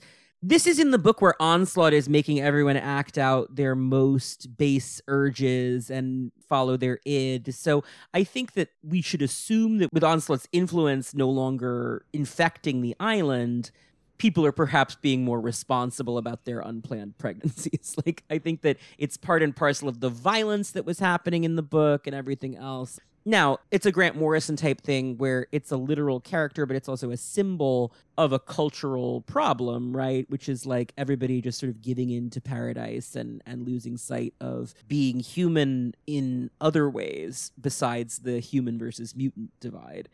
I think that going forward, probably there are fewer floor babies, right? Like I, I just don't think that's and and I do think that Stacy has probably found homes for most of these babies at this point. There are plenty of gay mutants looking for a child, right? So, you know. Yeah. I bet Angel and Beak can take a couple more. Yeah, they've got like 20 kids. So, you know, what's one more interesting infant? Patrick Talbot writes, "Hello Connor and Josh esteemed Cornillon. First and foremost, I love Stacy X. She's an icon, a legend, and she is the moment. I feel like Way of X put her in a very interesting place running Krakoa's Planned Parenthood slash orphanage. My question is twofold. One, do you think the council sponsors her services, or is she using her pheromone powers to Robin Hood some money to keep it running? Two, what other mutants would work with her? Thanks. Well, the council is in no way supporting her efforts because Kurt did not know about them. Yeah. And he's on the council. So she's doing this grassroots, honey, which, like, of course, because she's been homeless. She's been a sex worker. Like she, this is her. She she knows this not life. to rely on institutional power. Right. She's talking about Marinette, Lost, and she's like, I know that look. I've lived that look. I have been an abused, destitute, homeless person who is struggling to survive. She does not have any faith in Xavier and his merry gang to do anything, and she's taking care of it herself. How is she paying for it? Krakoa doesn't really seem to have money in the Yeah. traditional sense. It's more like a barter exchange of services kind of thing. So she's probably helping Blob with something and he'll help her with something. The people running businesses on Krakoa seem to be engaging in an ecosystem of sorts. And I bet Krakoa, the island, is incentivized to create this space. It, it wants to create spaces for children and, and so on. Yeah, and I bet a lot of energy is generated by the fucking in the fucking area. Exactly. So if you're Krakoa, that's fun times That's for a treat. I like to think that she also um, was left in the Noodaloo man's will, and that's where she's getting some money. It took a little while, so that's why we saw. I would love a story about the Noodle Man's inheritance for Stacy. In our Stacy X Prestige Maxi series, we will finally resolve that dangling plot thread. Yeah, As for who should help her there or who would work there with her, I mean, we know that Marinette is working there. As we said, we would love to see the X Ranch girls resurrected and helping Stacy out with her endeavors. In an earlier episode, I think I said like Skin and Husk might be good at this stuff. They're Mhm. sort of nurturing, they take care of young people well. it would be a great move for for Husk and Stacy. That's I that's what I was thinking is like I would love to see Husk and Stacy just like being cool. Like we don't have to revisit it. We could just establish like in the time since they're cool because it's Mhm. been 20 years since Chuck Austen wrote them. So it's fine.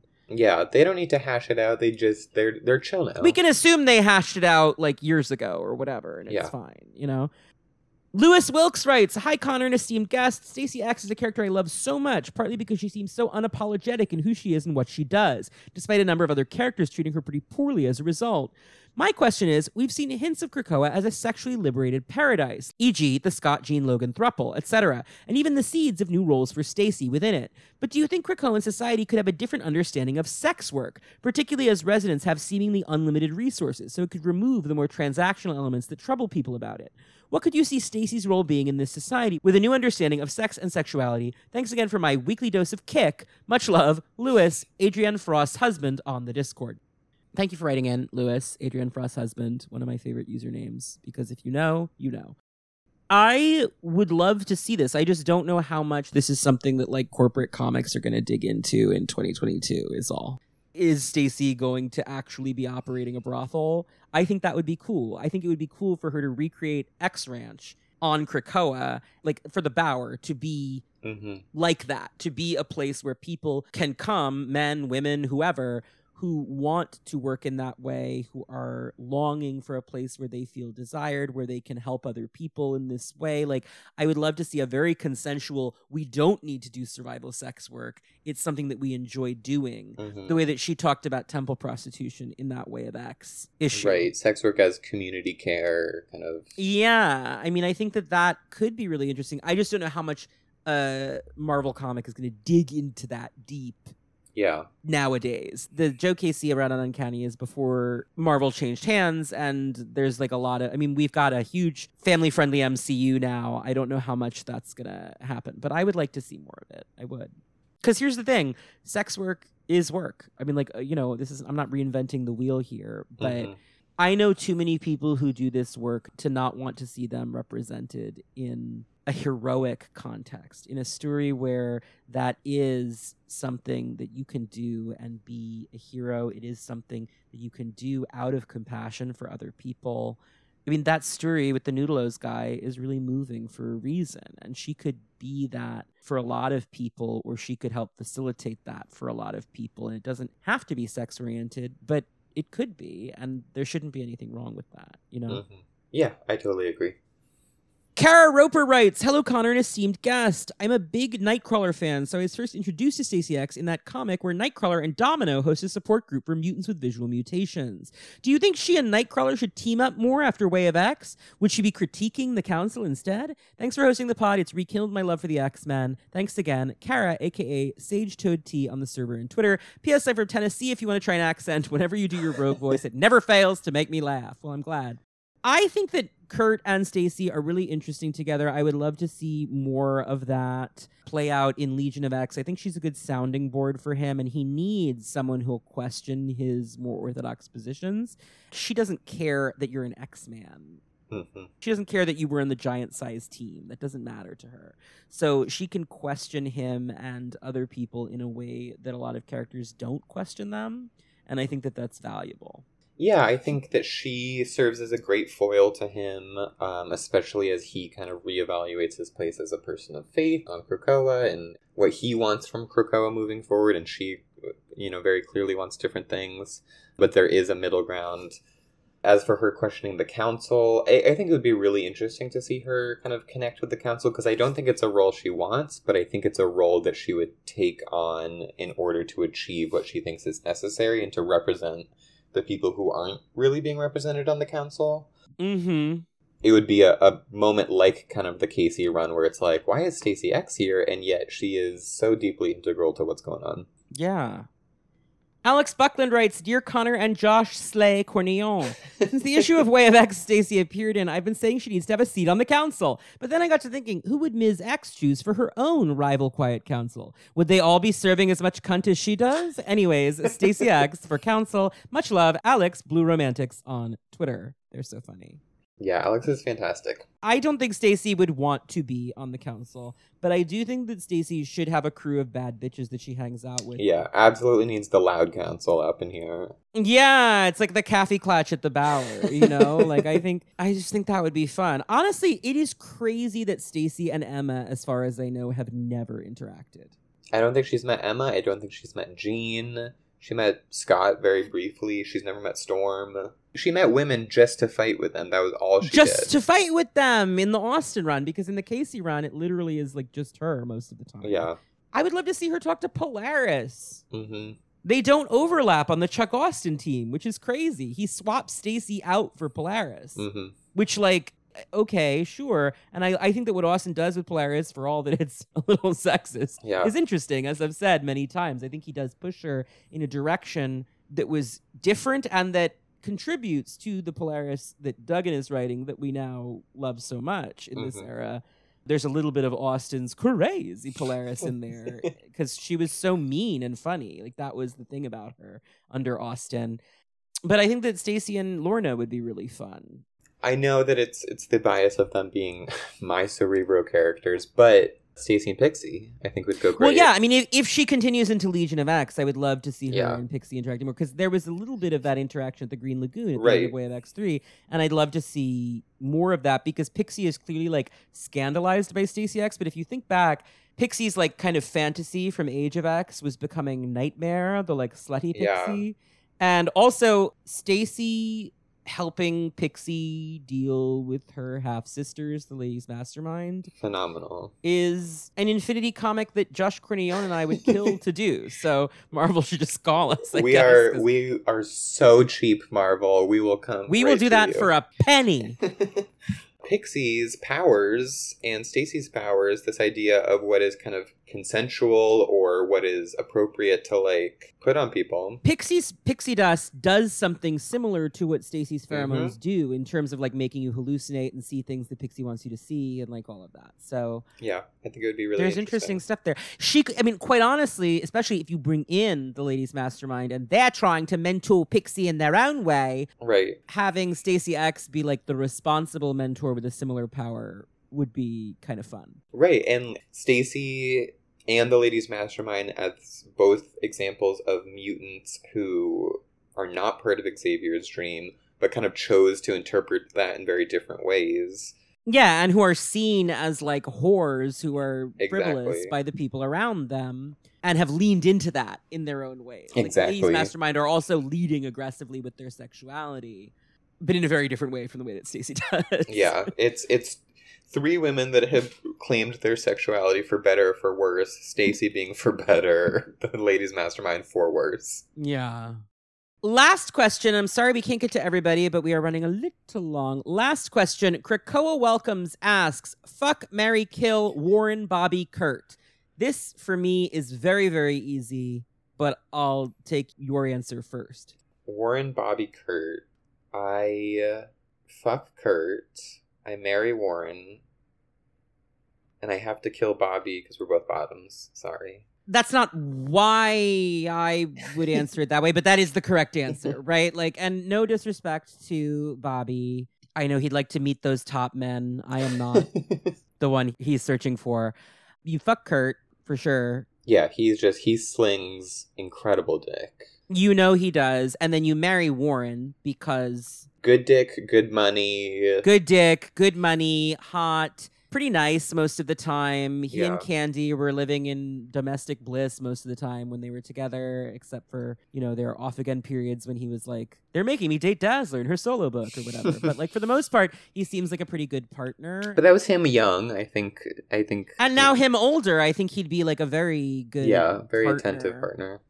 and then Bobby Bobby is going through like a gay adolescence right now in his 30s and I'm so like old in gay years at this point that I just feel like we would not be on like the same wavelength. I think that it's actually good that he's like I- don't think he and Christian should be together forever, but I think Christian's a good person to help him acclimate to like a gay culture because he's a little older and he's also though a little fucked up in his own way because Right. of like the weird shit with his dad. So I think that that's good like someone who has more patience for Bobby than I think I would. hmm Similarly like the implied threesome they had with Somnus in the Marauders annual was a real treat I thought and Somnus is someone who also like repressed in certain ways. So I think let them sort of work that out. I Yeah. have been out since I was 16 and I just can't I can't be the guide anymore. I just don't think I could do that. It's,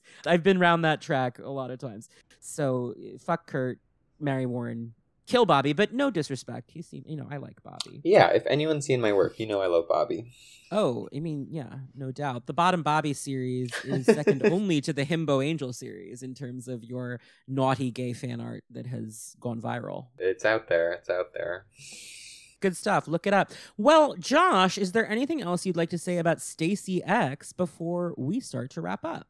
I hope this episode let people see her with the dignity that she deserves. I really enjoyed talking with somebody who, unlike the Pixie episode where I was really fighting an uphill battle, you came into this uh, on board. So I, I really appreciate that. And um, yeah, put Stacy X in more shit, people, if the X office is listening. I think she's a really great character. She deserves a bigger spotlight. And I have hope that the positive response to the character's return in Way of X, which overall I do think, like, you know, people feel different kinds of ways about the floor babies, as Zach called them, and people feel different kinds of ways about the way that Kurt was written in that issue. Again, I didn't really have a problem with it, but I think maybe my view of Kurt is a little different from the way some people's view of Kurt is but the reaction to Stacy overall w- seemed very positive to Yeah. me from what I could see. So I would love to see more of her because I'm really excited for Legion of X. And I think that book's going to be great. So if she is one of the rotating cast members, that would be super fun. Yeah, I think that that would be super cool. I would love to see her and Pixie together some more. Um, just more Stacy X in comics. I would also love to see Leah get a hold of her again, like in a longer form Mhm. way, because I do think that she has an affinity for the character, and I'd like to see what she would do with more page space with her. So yeah, I hope that you all have enjoyed this Stacy time. Josh, why don't you tell the listeners where they can follow you online and plug anything you want to plug? Like I said before, the uh, the Young Men in Love anthology. Check that out. I think it's a little too early for pre-orders, but that'll be coming out this summer. Uh, and you can find me online at Josh Cornillon. That's Josh C O R N I L L O N. That's on um, Twitter and Instagram. Feel free to send me a DM. I'm always down to talk about Stacy.